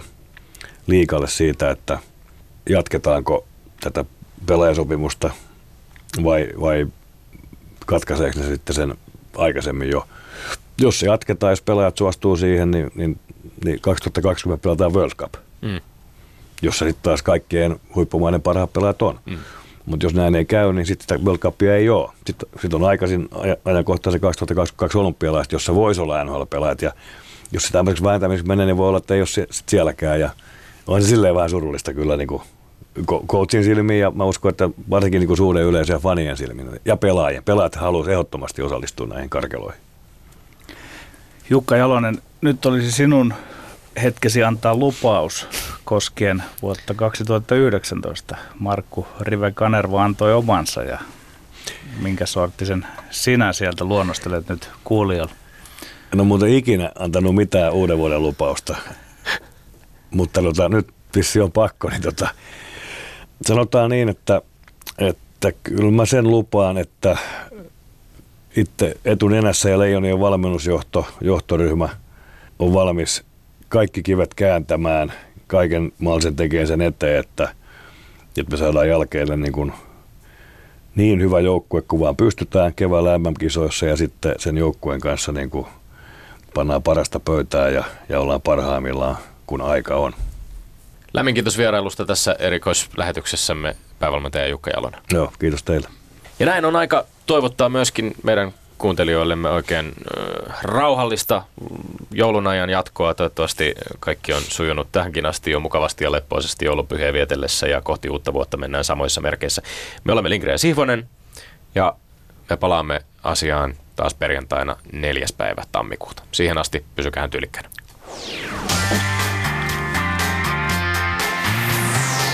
Ylepuhe perjantaisin kello yksi ja Yle Areena. Lindgren ja Sihvonen. Yle Puhe.